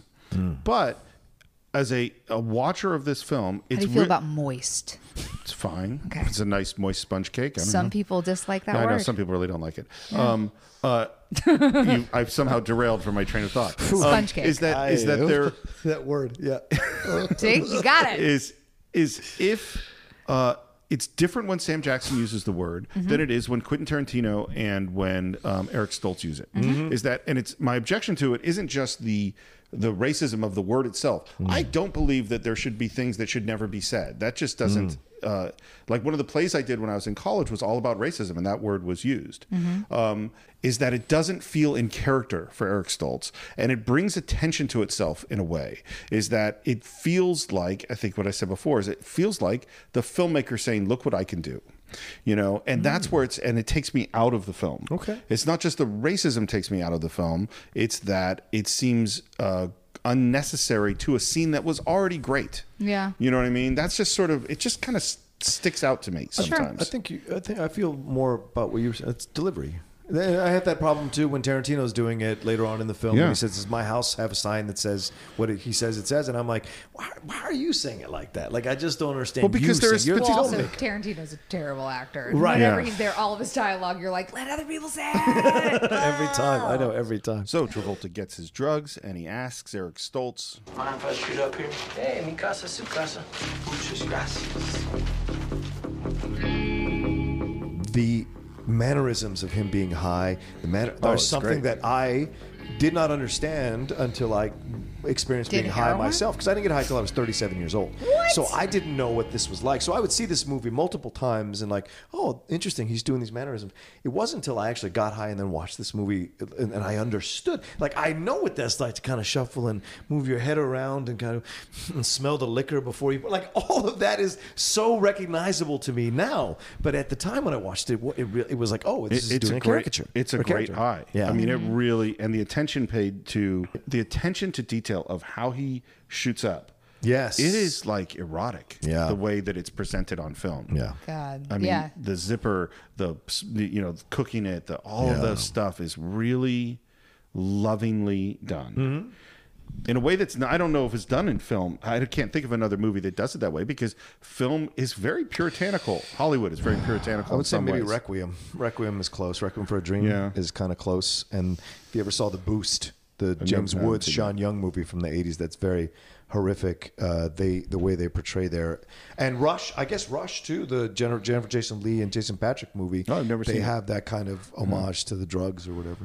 So so we've got John Travolta. He's high. He's heading to Mia. His entrance into that house over the Oh, intercom man. is just hilarious. Yeah. Yeah, lost Travolta wandering around looking at stuff so messed up. And then the introduction of Uma Thurman, Yeah. where you said it, she is trouble. Yeah. She and the minute you see her, Which you see her feet first, Tarantino, not Tarantino. uncoincidentally. Yes. Tarantino, those little piggies. That's right. Oh yeah. But I feel like because we've talked about like what cinema means and we know what the femme fatale is supposed to be. Yeah. And I love that she physically is not necessarily like if you just heard about this character, Mm-hmm. wouldn't you expect more of like a like a fatal blonde situation, something a little bit more buxom, something maybe a little That's bit more scantily clad. yeah, I agree with that. Like I love that My image, it's so Uma Thurman in my head that all I can yeah, think of is Uma Thurman. So. Sure. But I just I, that was always something that I Mm-hmm. really appreciated, where uh, you talk about sort of the Ving Rhames's mobster wife, and you Mm-hmm. expect something that is more, I don't know, like More Marilyn Monroe. exactly, Right. exactly. But also more powerful in a different way. You know what I'm saying? Like her sexuality is her power, but Uma's her sexuality is here, but it's not the powerful thing about her. And even the beginning, the way we're introduced to Mia, Mia is watching Yeah. through the screens. It's a power move. Yeah. She wants to make him wait. She wants to watch him on the cameras. That is fucking trouble. That is a woman. she, she wants to be. She, and remember, the introduction is she was a former actress.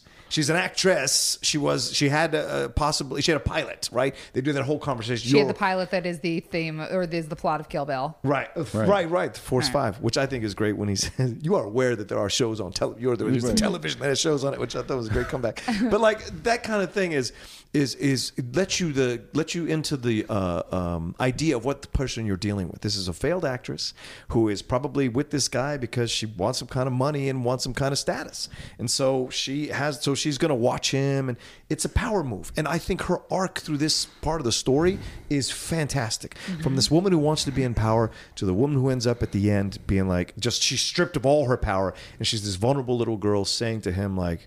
I'd be just as in much trouble as you, and they have a sweet, tender moment. And we'll get to it, but I think it's fan- to watch her arc is But great. she in the has.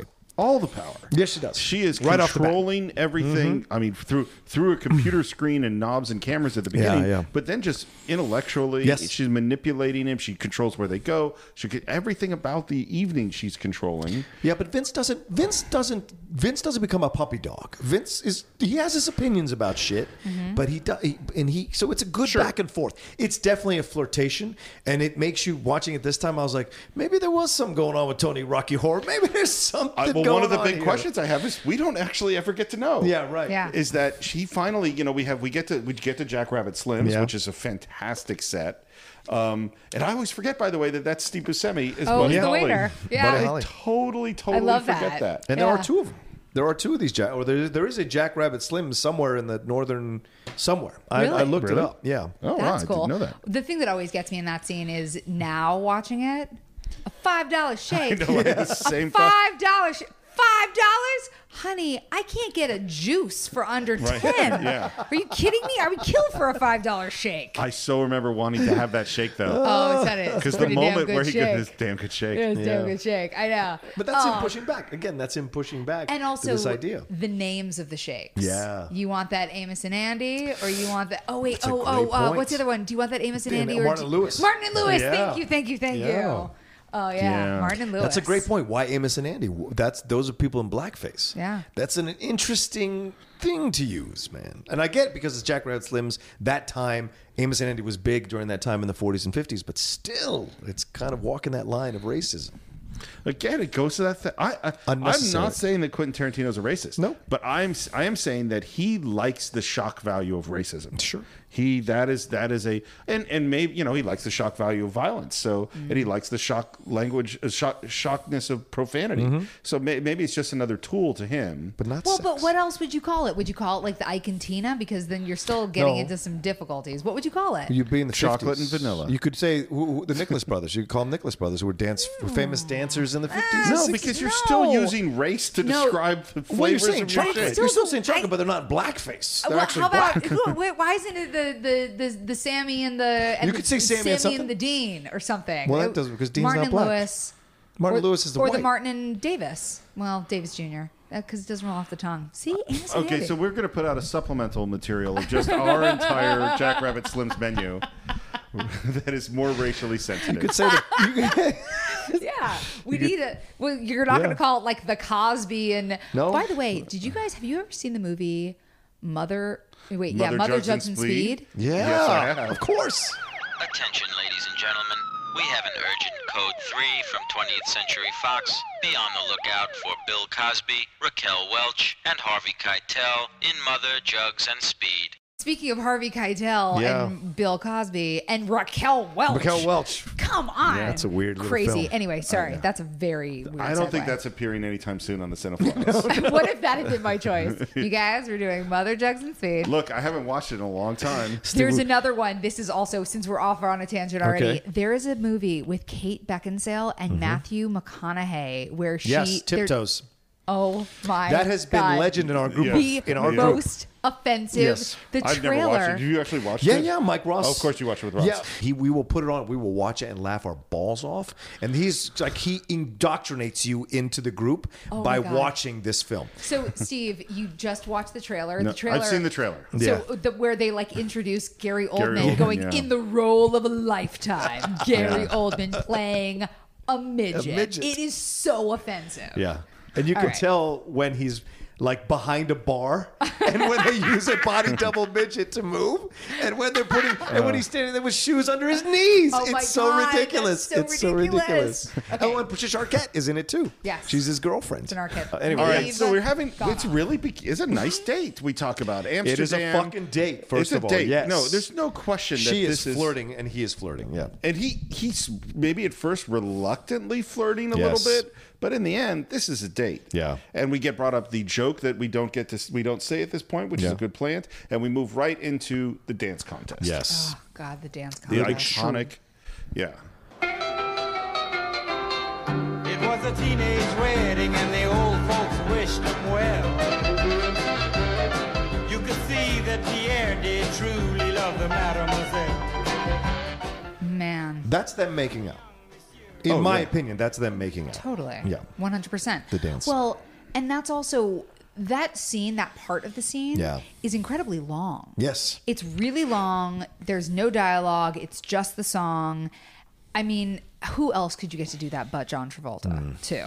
And I remember in the theater going, John Travolta's dancing. Yeah. And just having this sort of joy. Yeah. And again, this is a meta moment. You know, it's because you're not just watching this character of Vince. You are watching John Travolta, who you have complicated feelings for from the mm-hmm. past, mm-hmm. do this mm-hmm. moment. Yeah. Yeah, and now I've got the song completely stuck in my head. It was a teenage wedding, Mhm. and the old folks. Yeah, on and on. And Uma's great too during doing her She's great, dance, giving into her butt sticking out, her hands moving, all the eh, feet Yeah. up, and it's great. And you talk about flirtation Yeah. and you know nonverbal communication. Yeah. It is also a power play. Yes. It is very much a power play. She's like, You're doing this, you're going to win this for me. Mhm. And we're also going to have this moment where our relationship is sort of taken to the next level. Yeah. Physically. Yeah. Without touching. And, and what's funny too, and I remember thinking about it this time, is that we started in this movie about these two people robbing a restaurant. We've completely forgotten about them. Yes. Totally. We we we then went into this scene where these guys execute these people with big Kahuna burgers. Mm-hmm. I'm really not thinking about that at all. I'm now I'm just in this scene in this dance contest Yeah. and this couple, and it's sort of will they or won't they? We go home. They've obviously had a great night, obviously a little intoxicated, and and now I'm going, oh shit. What if he gives her a foot massage? He, he Yeah. wants to give her more than a foot massage. The And talk the- he gives Oh, himself great. in the mirror. One drink, and that's it. Don't be rude. Drink your drink, but do it quickly. That is one of you're gonna go home, you're gonna jerk off. That's it. So, you're gonna go out there, you're gonna say goodnight. I've had a very lovely evening. Walk out the door, get in the car, go home, jerk off, and that's all you're gonna do. I'm not gonna lie to you. I've given myself that talk a few times in the mirror in certain situations. Rather than give a foot massage. Or other things, yeah. You have that conversation with you. Don't you don't do this. Don't do this. Just go, just go home. you have it. It's it happens. And in the meantime, So Mia real. outside. Yes. Putting Well, before, on. before we yeah. get to that, I just want to ask one question, Yeah. which is if what is about to happen that you're getting to doesn't happen, does John Travolta get out the door or not? That's a great. Okay, so he that is a great question. So she's got the urge overkill playing. Mm-hmm. Right. He comes out of the bathroom like, "All right, I'm going to take off." And she says to him, 'Cause she- "Why I don't you don't- stay for a nightcap or something?" Absolutely, of course she does. And she's Yeah. wearing his jacket. He has to get the jacket back, and mm-hmm. then, oh man, mm-hmm. does he get out the door? Well, if he didn't get out the door,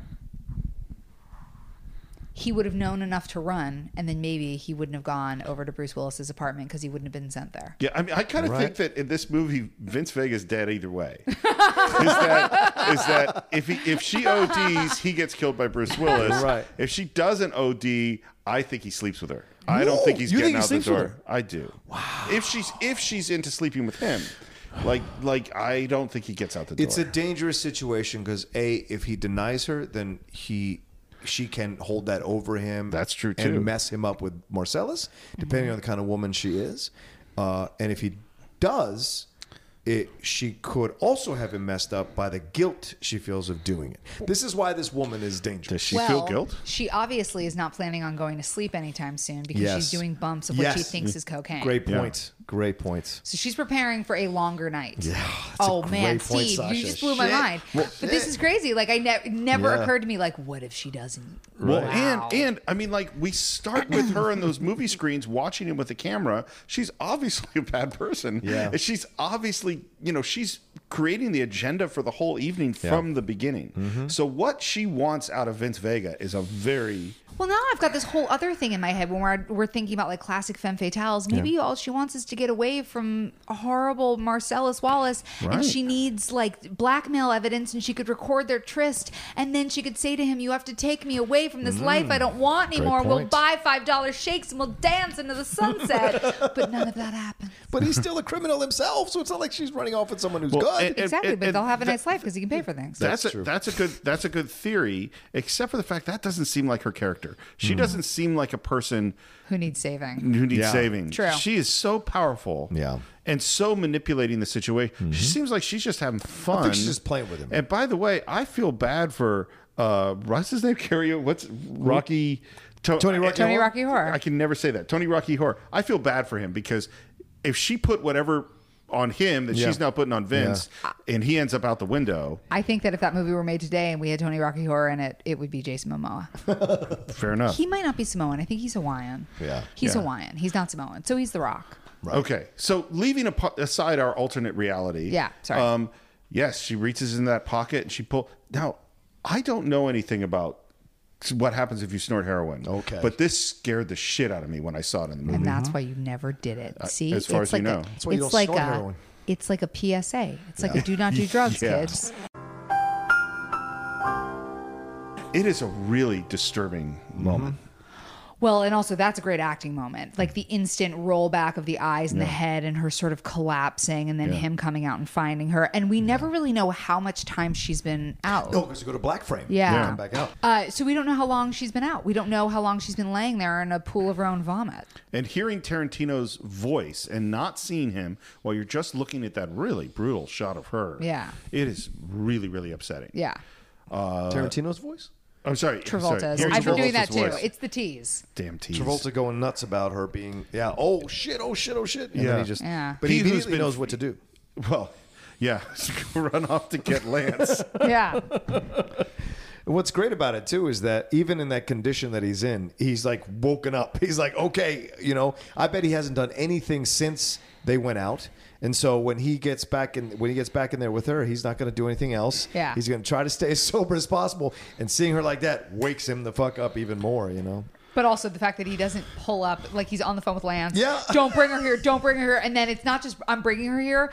I'm bringing her onto your front lawn. yeah, lawn. I'm here. Yeah. So A good. Great shot of that car pulling up. It's smashing into the brick wall. Yep. Nuts. This is not subtle. Yeah. Dragging her in. And this is one of the great scenes of all time. Yes. I All mean, this scene is so intense. And it's intense and funny and weird and feels real. Real. Yeah. No, no, no, no, man, man. I ain't give you. you you're gonna give it a shot. you're gonna give it a shot. I ain't giving her. I ain't giving her the shot. I never done this Yeah, before. I ain't never done it before either. All right. I ain't starting now. Look, you brought her here, and that means that you're gonna give her the shot. The day that I bring an OD and bitch to your house, then I give her the shot. Give her the shot. Give it. They don't. Have you ever noticed that like the red dot on her chest goes from being a dot to being kind of heart shaped? It's like one of the few. It's one of the few Oh. continuity errors that I spotted. it wow. like gets a little dot shaped, then it gets a little heart shaped. But man, and then it goes back to being a dot. But that scene, and I mean Rosanna Arquette in that too. That her being like that She's was hilarious. wild. And also, one of the things I love is when they rip her blouse open because there has been so much sort of like sexual buildup, but we haven't really seen that much of her body. Right. And then she's wearing that like black bustier underneath. And she is so vulnerable. And then that plunger, that and the drip off of the tip of the plunger and everybody's eyes and Rosanna Arquette looking around and like the fear. And then poof, Right. Come on. So, two stories about this.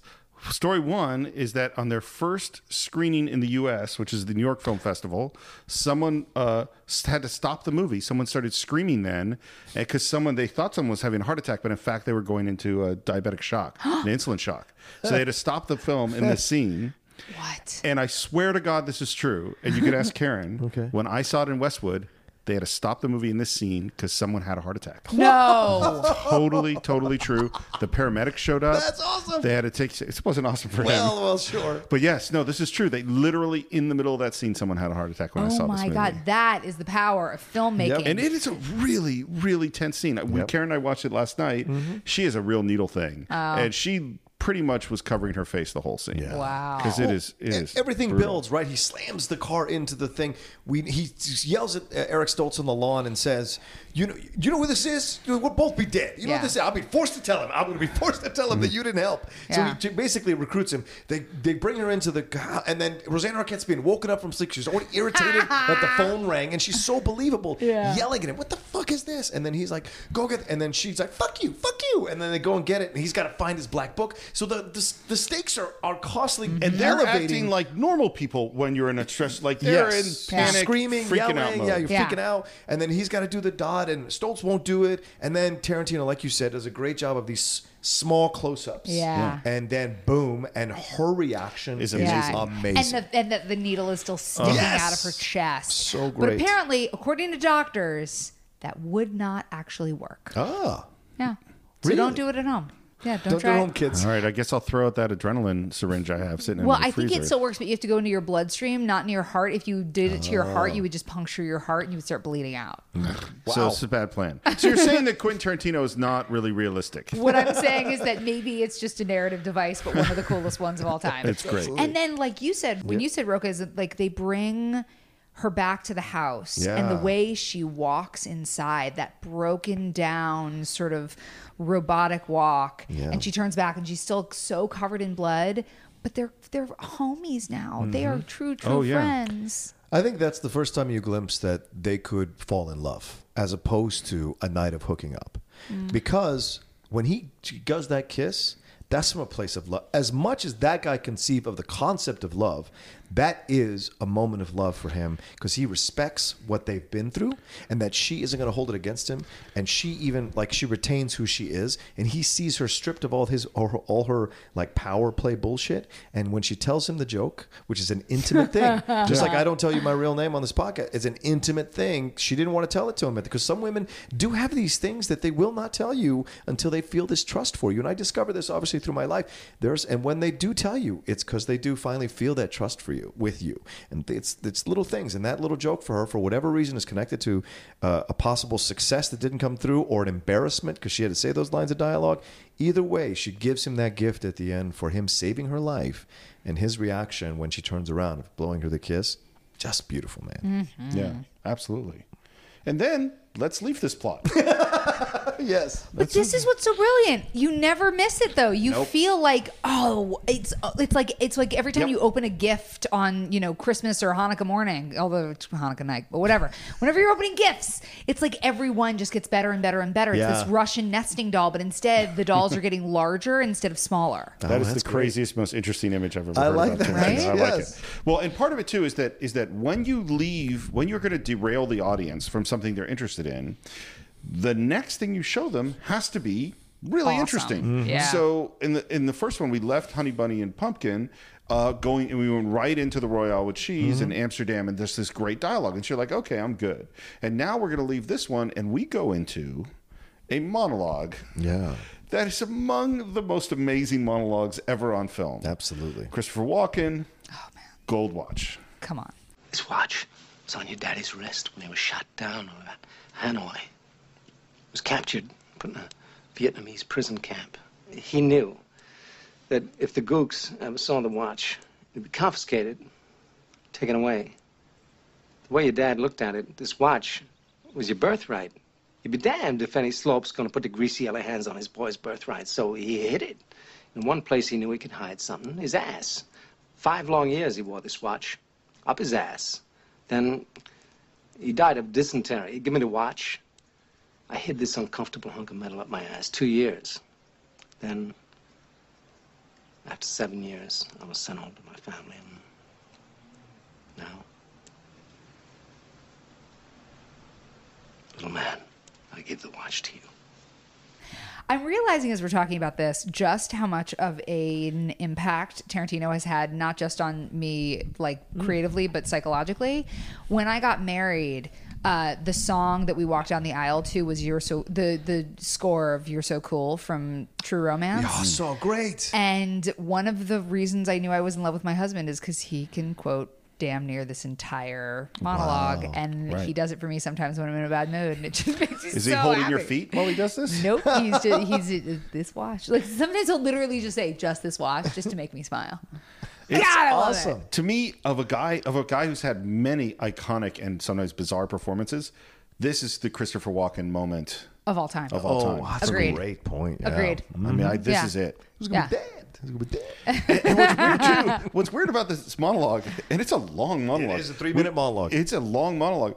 It is completely disturbing. Yes. And really intense and serious and fucking hilarious. Hilarious. All at the same time. Yeah, because Yes. he's delivering it to a eight-year-old kid Oh my god. about the swa- when he's watching what Nanook of the North or whatever he's watching uh, there on the whatever that is that he's watching on television. Some weird I'm sure it's some weird cartoon. I should know it was popular know back then, is. but like him talking about the watch and like why does he have to deliver this at this point at this time in this kid's life? It's so interesting. Well, and I want to say to this whole family, hey guys, maybe that watch wasn't that important. you know what? Well, but also like the POV shot Right. that he's right there in Oh. it with you, like Above right you, yeah. there, and the color of the room, like there's Mm-hmm. this deep green everywhere around you. His suit, his uh, uniform is so like the saturation is so heavy. You're getting into like this deep, surreal madness, Mm-hmm. and I love it. Well, and, and just little things like this is where directing comes in is okay, he's made the speech and now the kid is going to take the watch and you get to direct the kid. How does the kid take the watch? And in my mind, the kid has to take in what he hears and reluctantly reach up and slowly take the watch. And that's not what happened. Mm-hmm. That kid goes, Zoom. Yeah. I want that watch. And it's such a weird choice. A, it's a weird choice for the scene, but then the energy of it propels you directly into Bruce Willis sitting up Yeah. from the dream. Yeah. Is that it's there's and that t- there's a lot of weird things that grown-ups lay on kids. well, That is some weird shit to lay on an 8-year-old. And you can say there are moments of racism in that monologue. The the fact that he says slope, the fact that he says yellow, dirty yellow hands, like there's these little things that are in there too. That you're just like, okay, okay, but we excuse it in the course of that monologue because the guy you has just got out of POW camp. He was tortured. He was so he yeah, has that- this kind of anger well, towards that's his this character. situation. That, that, right? that- that's exactly correctly within the, the character. Why that's isn't why you don't think? Uh, It's also supposed to be period, so I think Right. it's a little bit more forgivable and the in the context of the film. Yeah. because you're like, oh, different time, Right. different era. right? So uh, apparently Butch is not going to throw this fight. No, um, which we saw him discuss it with with Ving Yeah, Rhames hear, earlier from Ving Rhames. Yeah, we had that. He doesn't throw, and it's so funny. He goes into the fight, and then he is running away. Still got his Mm-hmm. gloves on, in his shorts, in his robe, running out of the fight and jumping in a taxi. Yeah, one of my favorite things is the, the sound he makes before he goes into the fight, just as it cuts.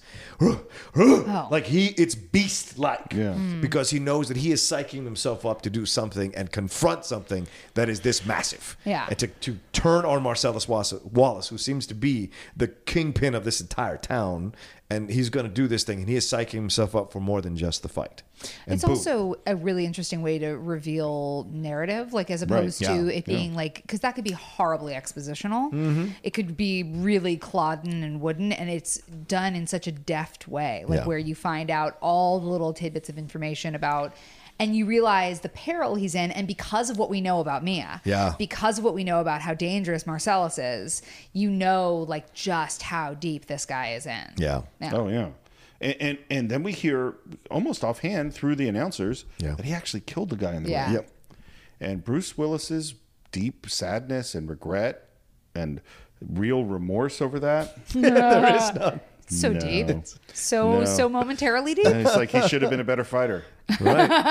But It's just like it's and, and this is goes back to what you said before. It's not a lot of morality in no, this movie. No, and even the taxi driver has no morality because she's getting off on the fact that he she keeps asking what it felt like to kill somebody. Yeah. right. And that actress uh, did a film for them that Tarantino produced. Coming out of Tallahassee and Florida State, they had done a short, Hmm. uh, and then she did a, a film. with, Uh, uh, I forget what the film is called, but she is like she's a um, what? Are they, what was Dexter? Uh, what was his job? I was going to say a serial killer. No, no, no. But he was like, but Uh, he, I he analyzed the blood. Uh, and- oh, it's like a, A when you're like forensic this. scientist? Yeah, she was. forensic. she's, thank she's you. a I was person like, who it's a cleans up. CSI. Yeah, she's kind of she's a person who cleans up Yeah. uh, uh, death scenes through the whole movie that she was in. Hmm. So they put her in this to kind of introduce her to the audiences before they shot the film, and she's fantastic in that small little vignette with him in, in the taxi, which Yeah. you bring up, which you brought up earlier, Sasha. This whole homage to these old Mm-hmm. 40s, 50s noirs, where you could see you even in Double Indemnity, shot. you can Yeah. see Yeah. in Double Indemnity when they're in the taxi like that. Yeah, Yeah, I Well- love that. Yeah. And uh, uh, we go back to the motel and we meet Yep. Bruce Willis's very sweet and cute French girlfriend. She is very Fabienne? cute. Fabienne. Fabienne. Yes. She's my least favorite character in this whole thing. I, yeah, I can see agree. that. because I'm like, there are certain moments. If he says, Mm-hmm. "Bitch, get on the in the car or on the motorcycle," bitch, get on the motorcycle. But that's what's so weird about her character is Yeah. she is from a complete Why is this happening? Shut up. she's just a normal person in this weird world. Mm. She bugs. I don't know if I would eh. say she's normal. I would I wouldn't go so far as to say normal. Okay. She's unsettling in her way. Well, this is my opinion, right? It's, it's I don't I think she's actually quite not normal for this world that she's in. Exactly. No, I- I agree. I agree. Yeah, it, she's too intellectual at times, and too, but she's a she's she's almost she's childlike. She's, She's very an idiot. childlike. She's, the reason everything goes wrong. Right. If, if he didn't have to go back to get the Right. watch, then Vincent would be fine. They wouldn't have to deal with the Right. gimp. They wouldn't have to get raped. Like, But then this is so the many ki- things happen because of her. But this is the kind of woman he would end up with because he has these flights of anger. He throws that television in. Like, not a lot of women are going to deal with a man like that. And so you, she is, obviously, they both have issues they're working out that they haven't come to terms with. And this is the kind of relationship that they have to be in. He has to feel like this domineering guy who who goes from one, who goes from zero to 60 and then 60 back down to zero. Right. Because after he throws the television, he sits down and says, It's not your fault. I obviously didn't make it clear to you that I was really important to me. Blah, blah, blah. You know, like, he totally, uh, he's like, Okay, I'm calm down. Because I love you. I'm going to speak this out. But then he has these moments. sorry. Okay. Right. Well, she she exists as like a mechanism for to reveal things about his character. Yeah. You know, which is this anger and then this I want everything to be sweet and normal Yeah, and I'm yeah. filled with rage and I'm you Yeah. know and it's a strange, it's an odd character for Bruce Willis. Well, she has a rage too. Like when he does the mongoloid voice, she fucking yells at him like that. She really says, like, "Shut up." Like she doesn't say, "Honey, stop it." She says, "Shut up." So she has her own things. There is a very deep relationship going on between them. I mean, like he he lo- he loves her, but she's so unsettling. And once again, this is one of these actresses who went off and did these independent films that were part Right. of the Miramax thing because she was Anaïs Nin in that whatever the Henry Miller movie they did with Uma Thurman Oh, as right. well, Yeah. and uh, Fred Ward as uh, as Henry Miller in the film. I can't remember what the name of the film is offhand, but yeah, that was the. the Something about the doves or something. no, that's Wings of the Dove. That's Helena Bonham No, Carter. what? But which one was it? It was something like that. Yeah. What was I it don't called? remember. Because it was it was NC seventeen or, or X because Wait, they have I got it. lesbian Now I- sex. I, in got the it. I got it. Oh God, Okay. not lesbian sex. Exactly. okay, you guys keep talking. I'm gonna find this because this is gonna drive me nuts. It's like there's a bird thing in it. It's like Okay. what's it? Henry and June. No. Yes, it's Henry and oh, June. You're right. That's the name of it. It's Henry Jesus. and June. Boom. Um uh You're gonna cut all that out, aren't you? you Yes. son of Yes, a I will bitch? cut all that Oh, out. I Great. hate you. All right, go ahead. um I will cut some of it out. the Schmoedown. Damn it. All right, go ahead. I like people to know that I know a lot about films. Go ahead. Um, we're doing a whole podcast with you knowing a lot about films. Uh, it's People the are turning on in the from podcast is my the world. Fabienne. The podcast is my Fabienne. Yeah, she bugs me. I can respect that, Sasha. The way you're built, I can understand that. Yeah, it would drive you nuts, a woman like that. So this You, this you tough as nails, girl. Pack the friggin' watch, dummy. she doesn't pack the watch. He held it up his ass cheeks. I held this watch in my ass, and you can't put it in a fucking bag, bitch.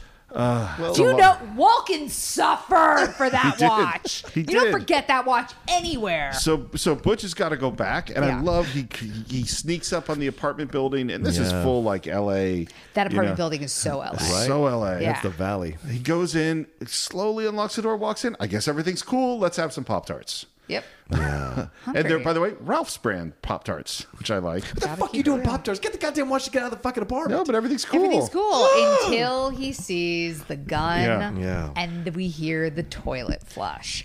And I have to say, when the toilet flushes, I was so sad. And when the door opens, I'm like, and honestly, that was the first moment that I really realized just like it was sort of, uh, Yeah. well, I don't want to Uh, spoiler. It's like a Ned Stark moment where I'm like, but you can't. Oh, yeah. That's you exactly how it feels. Cannot rip away from me this Yeah. person that I've come to care so much about. And so suddenly and meaningless. There's no meaning to this. Yeah. It's completely like a weird coincidence, and now he's dead. Yeah. Yep. He doesn't have a cool moment at the end. He doesn't. no we don't- speech. we don't resolve anything. Nothing. It's just like now you're dead. And I, I- love, I love that he's reading Modesty Blaise, which is a really insane. They've done four movies of Modesty Blaise. It's an interesting comic strip or a strip that became a whole. It's about this like, woman who finds her like uh, she was unknown, and they find her. She was this assassin. She leads this group of like uh, this underworld group. She got her name from her her sensei who who named her Modesty, but then she took the name Blaise because that was the person who trained Merlin the magician. So it's just like an interesting character. And this is what never Vincent knew. Vega is Didn't reading. I had on no the idea. toilet. I oh, just, really? I just like Oh, that he yeah. was reading something because the, the who doesn't read on the toilet. That's just weird. Well, listen, kids. People, direct, the good directors put shit in films for a reason. That's sure, cool. for Of symbolism. No, of course he did. Yeah. I just never noticed what it was. Yeah. And and now, guess what? Butch has won. Butch has won. Everything is going to be great. Yep. Driving down in his little Honda Civic or whatever that car is. Such a Yeah. weird car. It's a great car Yeah. choice. Yeah. It's a great car choice. Drive along, and then who should be right in front of him with some donuts or That's something? right. By the way, no, Wallace. no one does smirking joy better than Bruce Willis. No one. Yeah, no it's one. great. No one. Yeah. Ving Rhames is stop and turn. If you've ever been caught doing anything, that's the moment you feel that. That's the you just viscerally remember that moment when someone catches you doing something. That was and such a great then thing. his choice as to what to do Ram and him. how to Yeah. perceive Yeah. is also such a Tarantino. You're like, Mm-hmm.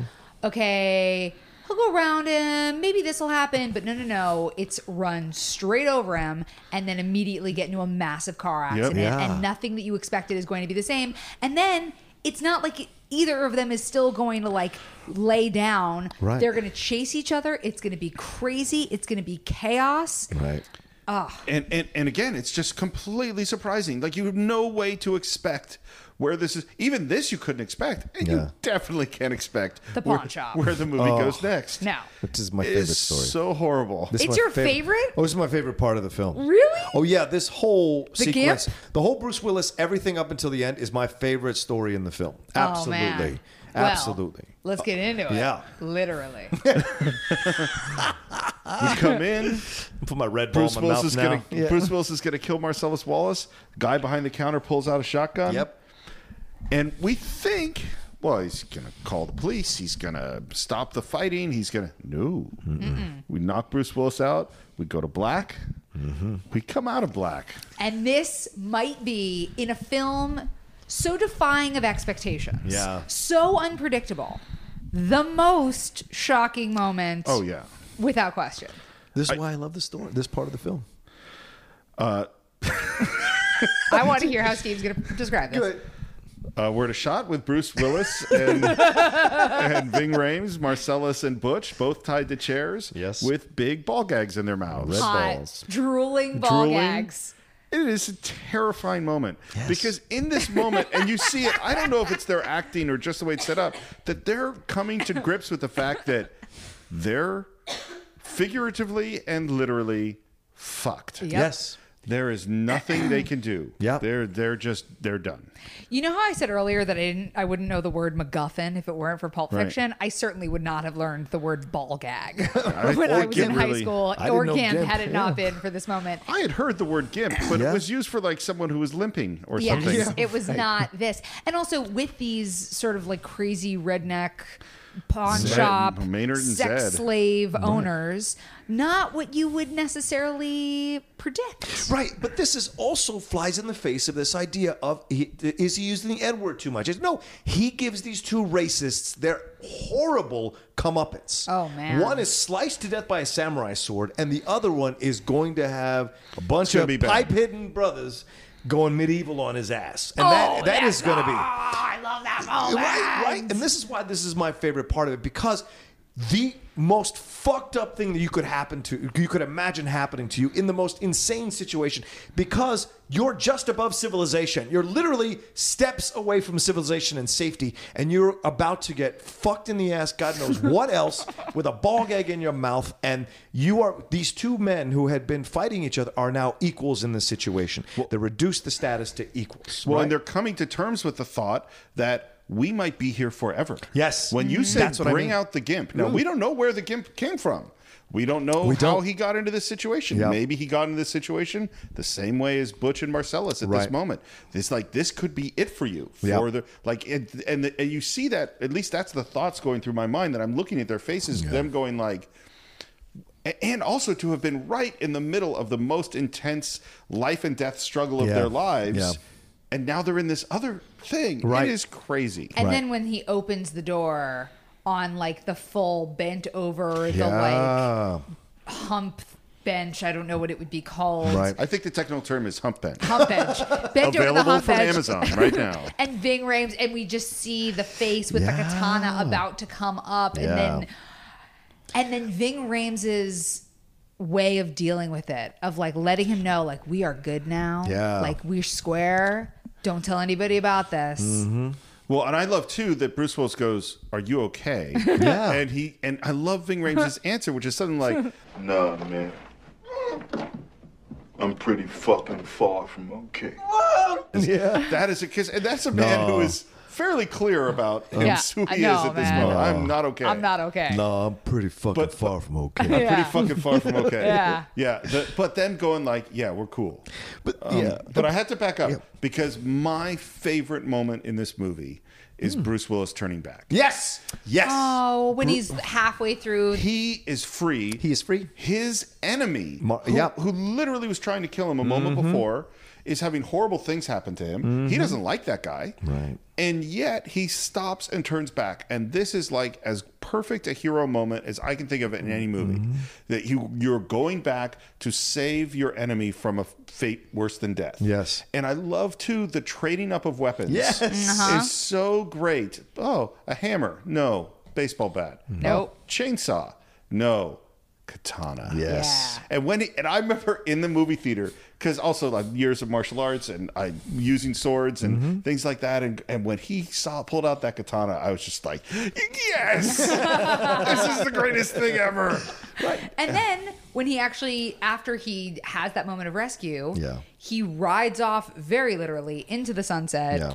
On, On a, a chopper. chopper it's not a motorcycle No, baby it's a chopper. it's a chopper It's a chopper. But this is why it is my favorite story because it, it this is as as man as you can get. This whole sequence with Bruce Willis is as male as you can get. Boxing, choppers, Yeah, it's a butt whole sex. nine. French Yeah, girls. I had the same feeling. Well, yeah, cute little French girls. I had the same thing feeling with because of, of my love of samurai films. When he pulled the katana out, same thing. But once again, this is his homage to that '70s exploitation stuff, right? Yeah, sure. Those samurai or those uh, uh, kung fu films from that time. Although they'd hardly ever use swords, it's an homage to that Japanese culture. And so you have the Chinese, Japanese culture. You have that all there wrapped up. The Asian culture all there, just kind of evocative, you know. And it, Yeah. that's I love that. So when he pulls it out and does what he does, and let's not discount the, the actor who plays the uh, the deputy sheriff, whatever that guy is, Zed, whoever plays Zed, and then the pawn shop guy. He is watching with such maniacal Yeah. glee, disgusting, horrible. maniacal glee that when they get their comeuppance, you have no moment of sympathy for these two guys. Oh, of course. Right. Absolutely zero. Yeah. When he Zed- shoots him in the balls, Zed's like dead, baby. Zed's dead. Zed's dead. It's so great. um and that's it for Butch yes. bye Butch Bye, Butch. we got to get into the Bonnie situation Bonnie situation. Deep into it. So uh, Vincent Vega's dead. Oh wait, we're suddenly back in in this scene that at this point I literally completely forgotten about. Yeah. like we're back in that room with these guys who ripped off Marcellus Wallace, and we're in the bathroom where apparently there's been another guy the whole time. Mm-hmm. and we're gonna revisit the scenes, and we rehear our great speech from Sam Jackson. We hear the gunshots. Our guy in the bathroom comes out with a really big gun, fires a hand cannon. A hand cannon fires Yeah. right at Vincent Jules. It hits nothing. Yep. It is divine intervention, according to Jules. Um, This Jerry Seinfeld looking guy. he does look Right? like Jerry Seinfeld. That's what I I've always thought for years. thought. It was Jerry The same Seinfeld. thought.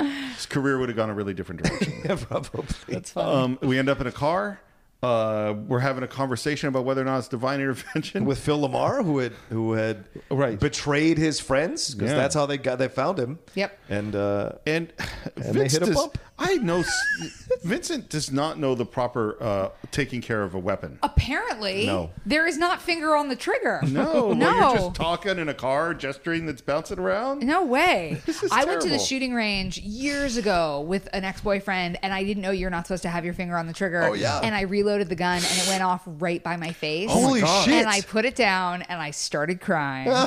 And Yes, I you was did. like, I don't want. And then I realized there were like pock marks all over the ceiling and floor of people who had done similar things. But yeah, because when you watch movies, it looks like to like pull a trigger, you gotta really. Yeah. No, you literally hair trigger is a very real Yeah, thing. you put, put your finger anywhere near that. That's why you don't go over bumps with your finger on the trigger. You went over a bump. That's a great moment.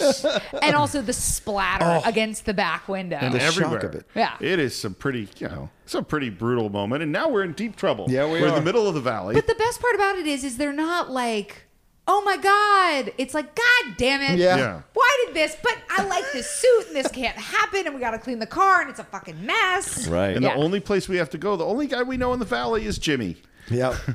which is Quentin Tarantino. Yep. I. It's funny. He's not a good actor. At all. I'd say of most of the things I've seen him in, this is probably the more tolerable. I would agree because with the that. guy's supposed to be such a doofus, and his particular style sort of syncs up in a way that I accept it more. But he's not good. Okay. Actor directors, who do you like? Of directing of directors who are good actors. Yeah. Kenneth Branagh. Robert Redford, Well, Orson can't, Welles. No, you can't do Kevin actors who are directors. Stop, stop, stop, stop, stop. Oh. You got to go the other way. You got to go. Sydney Pollack. There you go. Sydney There's a good Pollack one. is- Sydney Sydney Pollack, Pollack a is great. director Oh, you mean a who is an director- actor, oh. not an actor. You can't say John Ben Affleck. John Huston. There's another good one. John Huston. Sure. Yeah. Um, there are a few. Like, would you put Woody Allen in the actor turned director Yeah, category or the absolutely. director turned actor category? Uh, I, would think put it's him in the same time. in the writer turned actor, actor turned, turned director, director. category. Yeah, fair, fair. Yeah. Yeah, I mean, but he's uh, so clearly a control freak, you know, really from the beginning. And he, by the way, is a really good actor. We're gonna have to get to him. uh, One of his films. Oh some yeah. no, I. There's I a think that probably out of all of them, Sydney Pollack's probably Sydney Pollack's so He's so solid. good. he's so talented. Yeah. Yeah. I love him in Tootsie. Yeah, You're a tomato. and I loved him. Anyway, so Yeah, but we digress. Tarantino shows up Tarantino to shows not up. be Sydney Pollack. yes, and and we got to call him the Wolf. And Yeah. then whew, I had such the hots for Harvey Keitel when I was younger. Wow. Oh yeah. Pre- because, previous to this movie. oh or- yeah.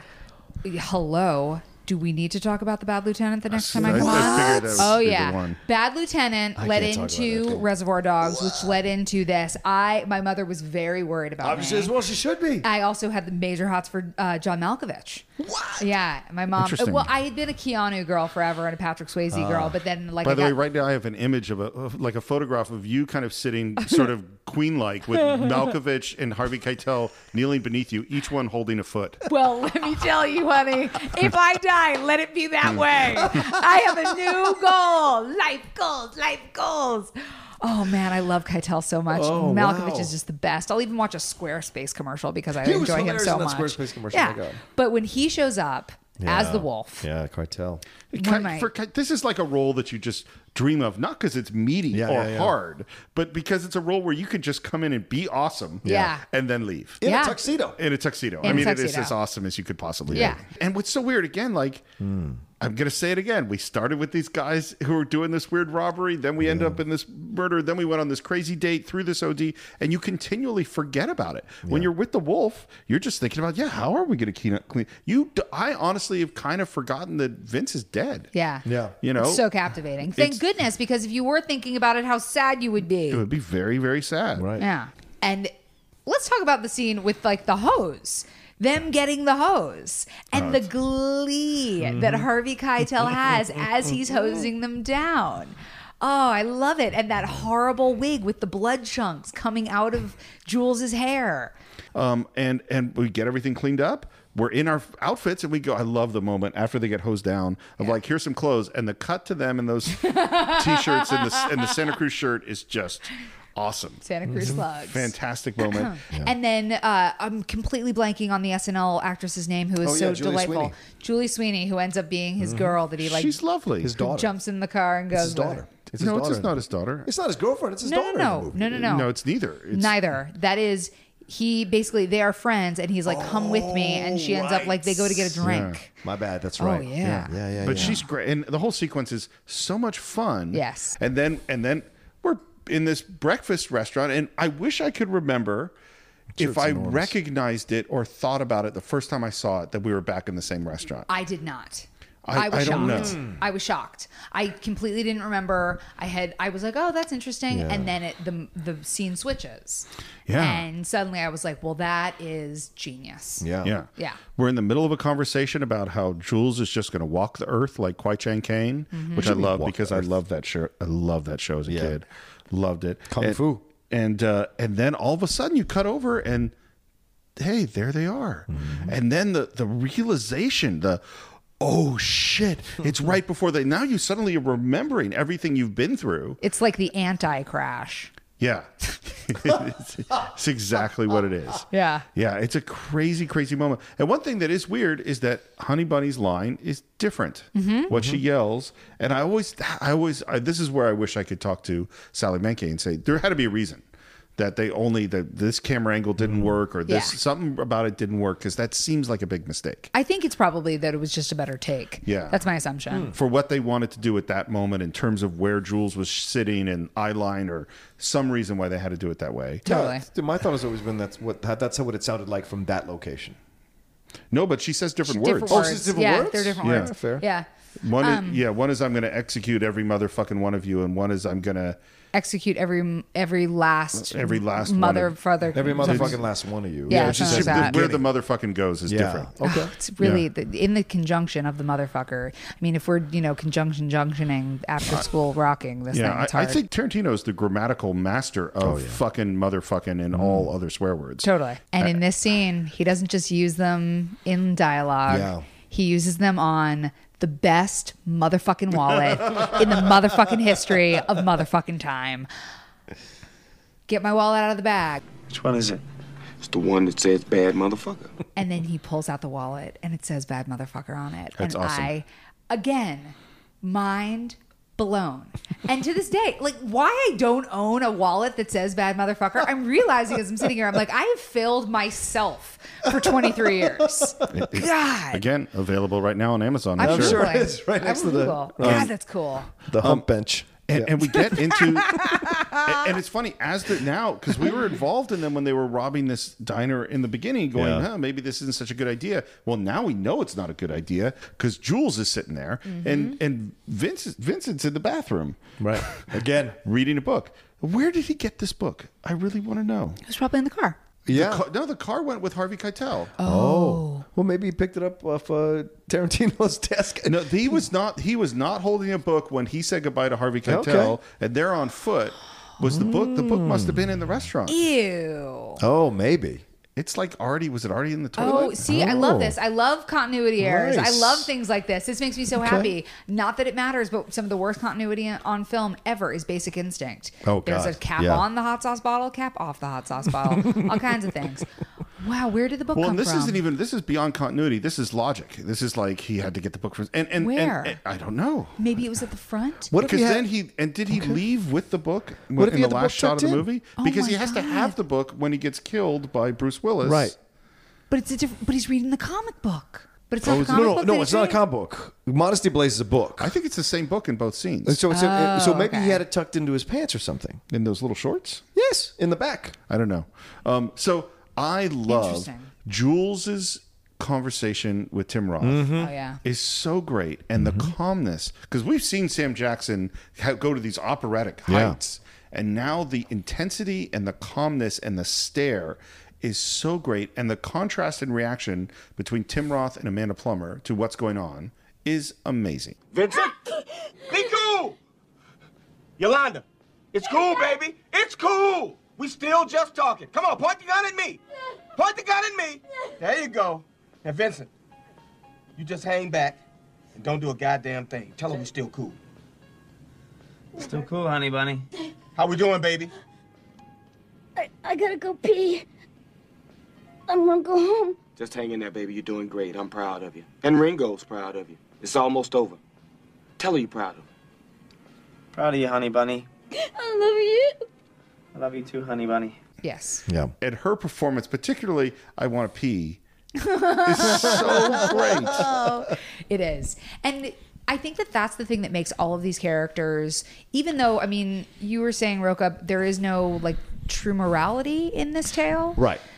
There is so much humanity Yes. in it. And that's the thing is that we can see Amanda Plummer have that moment Mm-hmm. and you can see the love that Tim Roth has for her and you can see Uma Thurman being vulnerable Yep. and same with Marcellus Wallace. Like Right. even Yeah. when he's at his angriest and I'm gonna go medieval on uh, these motherfuckers, you still see that he has a side that needs to be nurtured and cared for. When he lets Bruce go, that's your you you love Yeah. Marcellus Wallace for Yeah. letting Bruce Yeah. Willis go in that moment because he doesn't have to either. That's why you care about every Yeah. single one of these characters. That's and a great point. Yeah. I hadn't thought about. They all have their vulnerable moment. Oh, of they all get brought low. I really didn't think about it. We that wouldn't way. enjoy the movie if they didn't. Yeah. I feel like we Yeah. wouldn't because they'd be just watching a bunch of assholes. Who, who wants to watch that? You got to give them humanity so we can connect to them. And in that moment when he's talking to Tim Roth, he's trying to save Tim Roth, which is him assuming this new mantle of his. Like if this had been blah blah blah, you'd have been dead. And he was saying about Ezekiel, like I used to say this shit because when you said that shit, it was your ass. But now I'm in this other place, and you caught me in the right time because Yeah. right now you'd be fucking dead. If I was, if this was a day ago, you'd be dead. I'm trying but I'm real trying to hard. Right, I'm trying real hard. I'm trying real hard to be the shepherd. Well, And so it's great. In his Bible study analysis moment of this one um, verse in Yeah. the Bible, you got to pay attention to Yeah. what he's saying because it's it, it is a fascinating little. Is it really in the Bible, by the way? 'Cause Yeah. I just always assumed it was, but I don't know. Yeah, I'm it's in the assuming it was. Yeah. I, I Not never in the occurred to me Torah. to look it up. Never read the Torah anyway. By the way, I love that- Ezekiel's in the Torah. I love that there's a rainbow behind Sasha's head. Oh, right there he is. I like rainbows. Oh wow, there's a really pretty I'm one. putting my phone, I'm putting my microphone down to go take an Instagram. Behind the scenes featurette. It's a rainbow. Look at that thing. It's huge. That's a really good one. That's like a Muppet movie rainbow.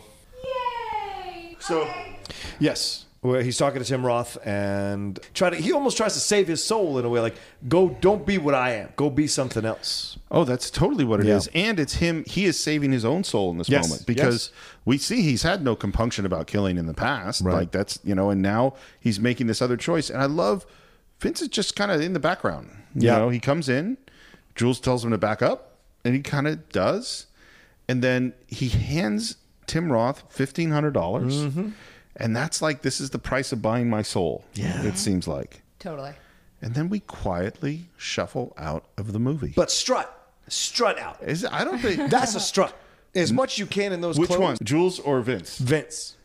It's Travolta strutting out because he's I like think he he's kinda shuffles He's out. walking like this because they that's that's Vincent.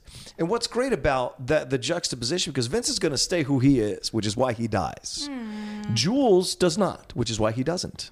We don't see him die in the movie. We see Vince die because Vince doesn't do what Jules does and takes the sign and, become, and saves his soul and goes and walks the earth. He goes back to Marcellus Wallace. Marcellus Wallace sends him after Bruce Willis. He gets killed. That's how it works. And he gets killed coming out of the toilet, which is ironic as hell when you go back and see the end of the movie. But I love the fact that you you are introduced to these two badass killers, and then they spend the rest of the movie showing like undercutting like showing their humanity their vulnerability so that by the end even in that shitty clothes that they're wearing that cheesy kmart clothes they're wearing they can still strut out of that diner with a little bit of badass nature to them Sure. and you love them all over again it's Totally. brilliant With it. Yeah. Yes. Yes. So we've reached the end of Pulp Fiction, and what's funny is is uh, I remember in the movie theater seeing it the first time and just kind of having to sit. Yeah. I feel kind of how I feel right now, which is like, how do I reckon with this? What am I supposed to feel about what I just saw? You watch it again. yes Yeah. Yeah. And it's not like it's, a, I don't think it's a deep movie. You know what I mean? Like, I don't think there's deep philosophical questions to be explored, but it is a uh, complicated and unknowable movie on a certain level. And it's so rich. It's so it's so experiential too. Like sometimes, you know, you get to the end of something, whether it's a concert or, you know, like a last day of a vacation and you have to kind of like soak in that moment. And I think that's what Pulp Fiction was. Is you have to like soak in everything you've been through so you can like fully absorb it and then there's also something really shattering about going back to real life. And that's the thing that's so transportive about great filmmaking is you're in an entirely different world. And whether it's a dark gritty one or one where people's heads get blown off or whatever Yeah. it's kind of cool to live in a world where you can go get a big kahuna burger and sometimes it's a little sad to leave right that. now. i'm telling you. Follow it with a red apple cigarette. It's the only way to go. no the only way to go was with harvey keitel and john malkovich holding your feet. That's it. Voila That's a fantastic image. yeah So, something I kept thinking about when watching the movie was trying to clarify in my head what is this movie in chronological order. Mm-hmm. So, w- this movie starts somewhere in the 70s Yes. with a little kid hearing this guy come up and tell him about this gold watch he had in his ass. Yes. Okay. That's the first moment is of the, this That is movie. the first moment chronologically. Yep. And then we go I'm writing this down. And then we go very early in the morning to these two guys in a car talking Okay. about stuff. Okay. And they're heading into this room and they have this confrontation Yeah. where they shoot some guys. Yeah. They grab one of the guys, they leave the room. They almost get killed. Uh-huh. They're talking about almost getting killed when the third guy in the back of the car gets killed, shot in the head. Okay. I shot Marvin in the face. so we rush. So we rush over to Jimmy's house. Yes. The the wolf shows up. We clean out the car. you're 30 minutes away i'll be there in 10 Yeah, I love that moment. I'll be there in 10. Uh, we get into our Santa Cruz shorts and t-shirts. We say goodbye to the wolf and the body, and we say, "Let's get breakfast." And it's now maybe what Bonnie was going to show up at like nine thirty or something. Yes. Right. So it's now like maybe ten in the morning, and they go to the diner and we go to the diner. Where honey, where we're having a conversation about walking the earth like Kwai Chang Caine, and at the same moment, Honey Bunny and Pumpkin are having a conversation about why it's better to rob this diner than robbing a bank. totally Yes. Yeah. And uh, they get up. There's a robbery. Jules talks our way out of the robbery. Mm-hmm. And now s- somehow they get home, maybe by a taxi or they take a bus because they're like up in North Hollywood somewhere. Yeah. And they get back to Marcellus's bar, maybe in the early afternoon. This has all been the same day. Yeah. Mm-hmm. And and Vince is worried about his date with Mia. Is the date with Mia that night? i think so yeah i thought so Yeah. So he must have gone home, changed his clothes because he didn't even have that much time. Because he shows up at Lance's house, it's still daytime. So that means he did all that in one day. Yes. He is literally gone from the black suit to covered in blood, almost got killed, robbery in the diner, Yeah. meeting Bruce Willis in the in the bar with Marcellus Wallace, goes home, Yep. changes clothes, Yes. immediately goes to Lance to get drugs, gets high, and then because it always seems sort of early evening when he's driving to pick up Right. Mia. Yeah. Right. You know? yeah. So then there's the whole thing with Mia and the OD. Now the question is is is the boxing match that same night? No. I'll tell you why it's not that same night. Because Marcellus is in town. Oh right. And I was thinking about this too. Is that I don't even, th- at first I thought it was the next night, but I don't think it's the next night because if Marcellus was just gone for one night, why would he need Vince to, to watch his girl? Yeah. So it's got to be a couple nights later. Yes. And the other thing that you made me think of is is Jules is not in the sequence w- of looking for Butch because at this point he's already said I'm done. yeah. Yeah. Um, okay. So it's maybe a few nights later. We have this boxing match. Yeah. And then And boxing matches are usually on the weekends. yeah, it might be a weekend. Yeah. And Bruce goes home, and I'm thinking that that night, Vincent Vega got sent to Bruce to Butch's apartment that night, mm-hmm. and he's been waiting there all night. Yeah. And which is why he ended up having to go to the bathroom because he's just sitting around being bored the whole time. Yeah. Yes. And then And he was there long enough that he got lazy and put the gun down. Yep. and then he dies, and then Butch goes off, hits um, Marcellus Wallace with the car. Yes. We go into the pawn shop, out of the pawn shop, rescue Marcellus Wallace, pick up the girl with the chopper, and that's the chronological end of the movie. Absolutely. Yep. And Okay. the chopper is how we end it. Yeah. Which is why it That should end. movie, just so you know, Yeah. is good. It's not as not good. great. It's not no. as great. Yeah. not great. Not as great. No, it sort of drifts, kind of drifts around. Yeah. Whereas this movie, that's completely out of order, Yeah. is just powerful. Yeah. Paced and intense, and you never feel like you're missing anything by leaving a storyline. That one, you're like meandering and it goes and Mm-hmm. things happen. Although, what's interesting about the way you broke it down, so initially, Pulp Fiction was going to be uh, sort of three, it was going to be closer to like what Grindhouse is. It was Oh, going to yeah. be Oh, or what, like what Four Rooms was. It was Yeah. supposed to be a trilogy, but a film told in a trilogy. So there was going to be one story done by uh, Tarantino, one story d- written and directed by uh, Roger, Avary, and one story that was by a director that was never actually named.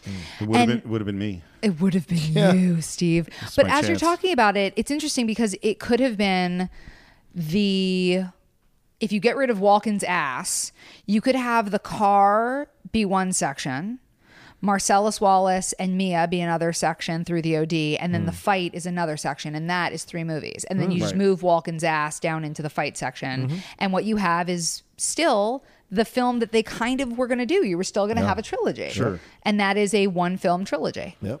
Um, I like. I just keep hearing moving Walk, Walken's ass. Let's Triptych. move- Just move Walken's ass, and you have a move triptych, a cinematic triptych. It's gonna be damn. Um, and it's funny too because I am, as John knows, I am a linear person. Yes. In fact, one of the things I do with all these podcasts is if they're out of order, I move things around until I make them linear because that's how my brain works. I like that. And I love this movie, but I cannot understand how one can conceive of making a movie in this way. Oh yeah, I understand how flashbacks work. That I could do, Mhm. but I can't just let's just put things out of order and Yeah. doing it the right way. I don't know how you think that way. Well, I'm with you. I, I'm much more linear of thought and very Mm-hmm. OCD, and that is something until you brought it up today, where it's like, oh right, this there is another way that this story could have been told, Mhm. Right. And I don't think it would have been as satisfying. Well, this is why I love Arrival because Arrival plays with that. True. And that's is why uh, this is my favorite film of the year uh, last year because of that notion. Because that re- it, it's so difficult to do nonlinear film and make it interesting. Yep. And I think Arrival really, really did a great job of it. And this film, obviously,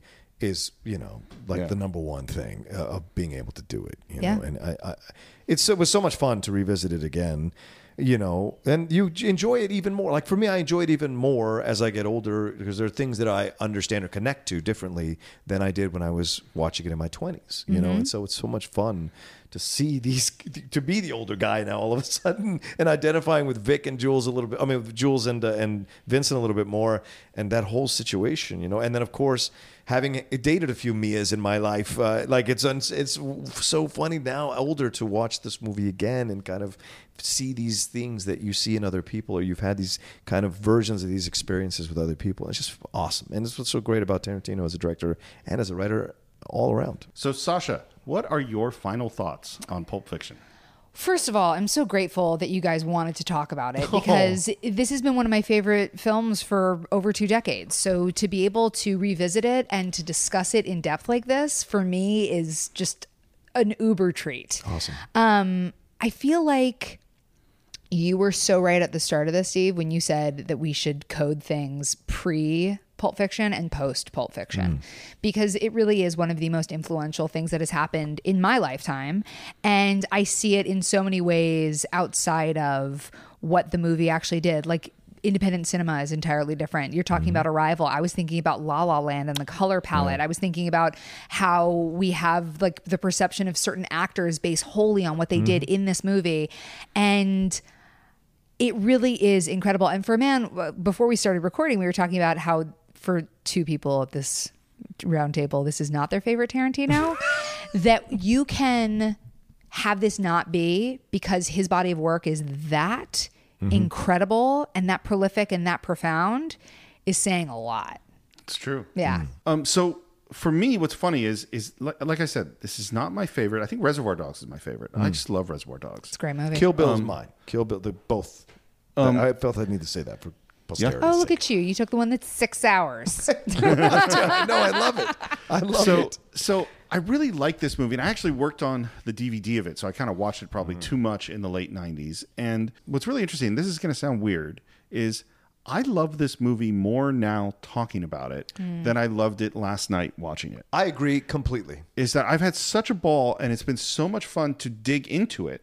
And this is the thing about films that you know that is obvious if you've listened to the Cine-Files but they don't just exist in the moment that you experience them. Films exist in our ability to go back to them to examine them to explore them to talk about them to quote them to reference them. And pulp fiction is one of those movies that exists beyond what it is on the screen. Mhm. it exists in this way in relationships between people and things that we share and digging into it has been so much fun um, that it makes me now want to just go watch the movie again and then talk about it some more. Is that and that's a lot of what this podcast is about is that it's fun to talk about movies. I gotta say, I feel like Tarantino would be totally proud.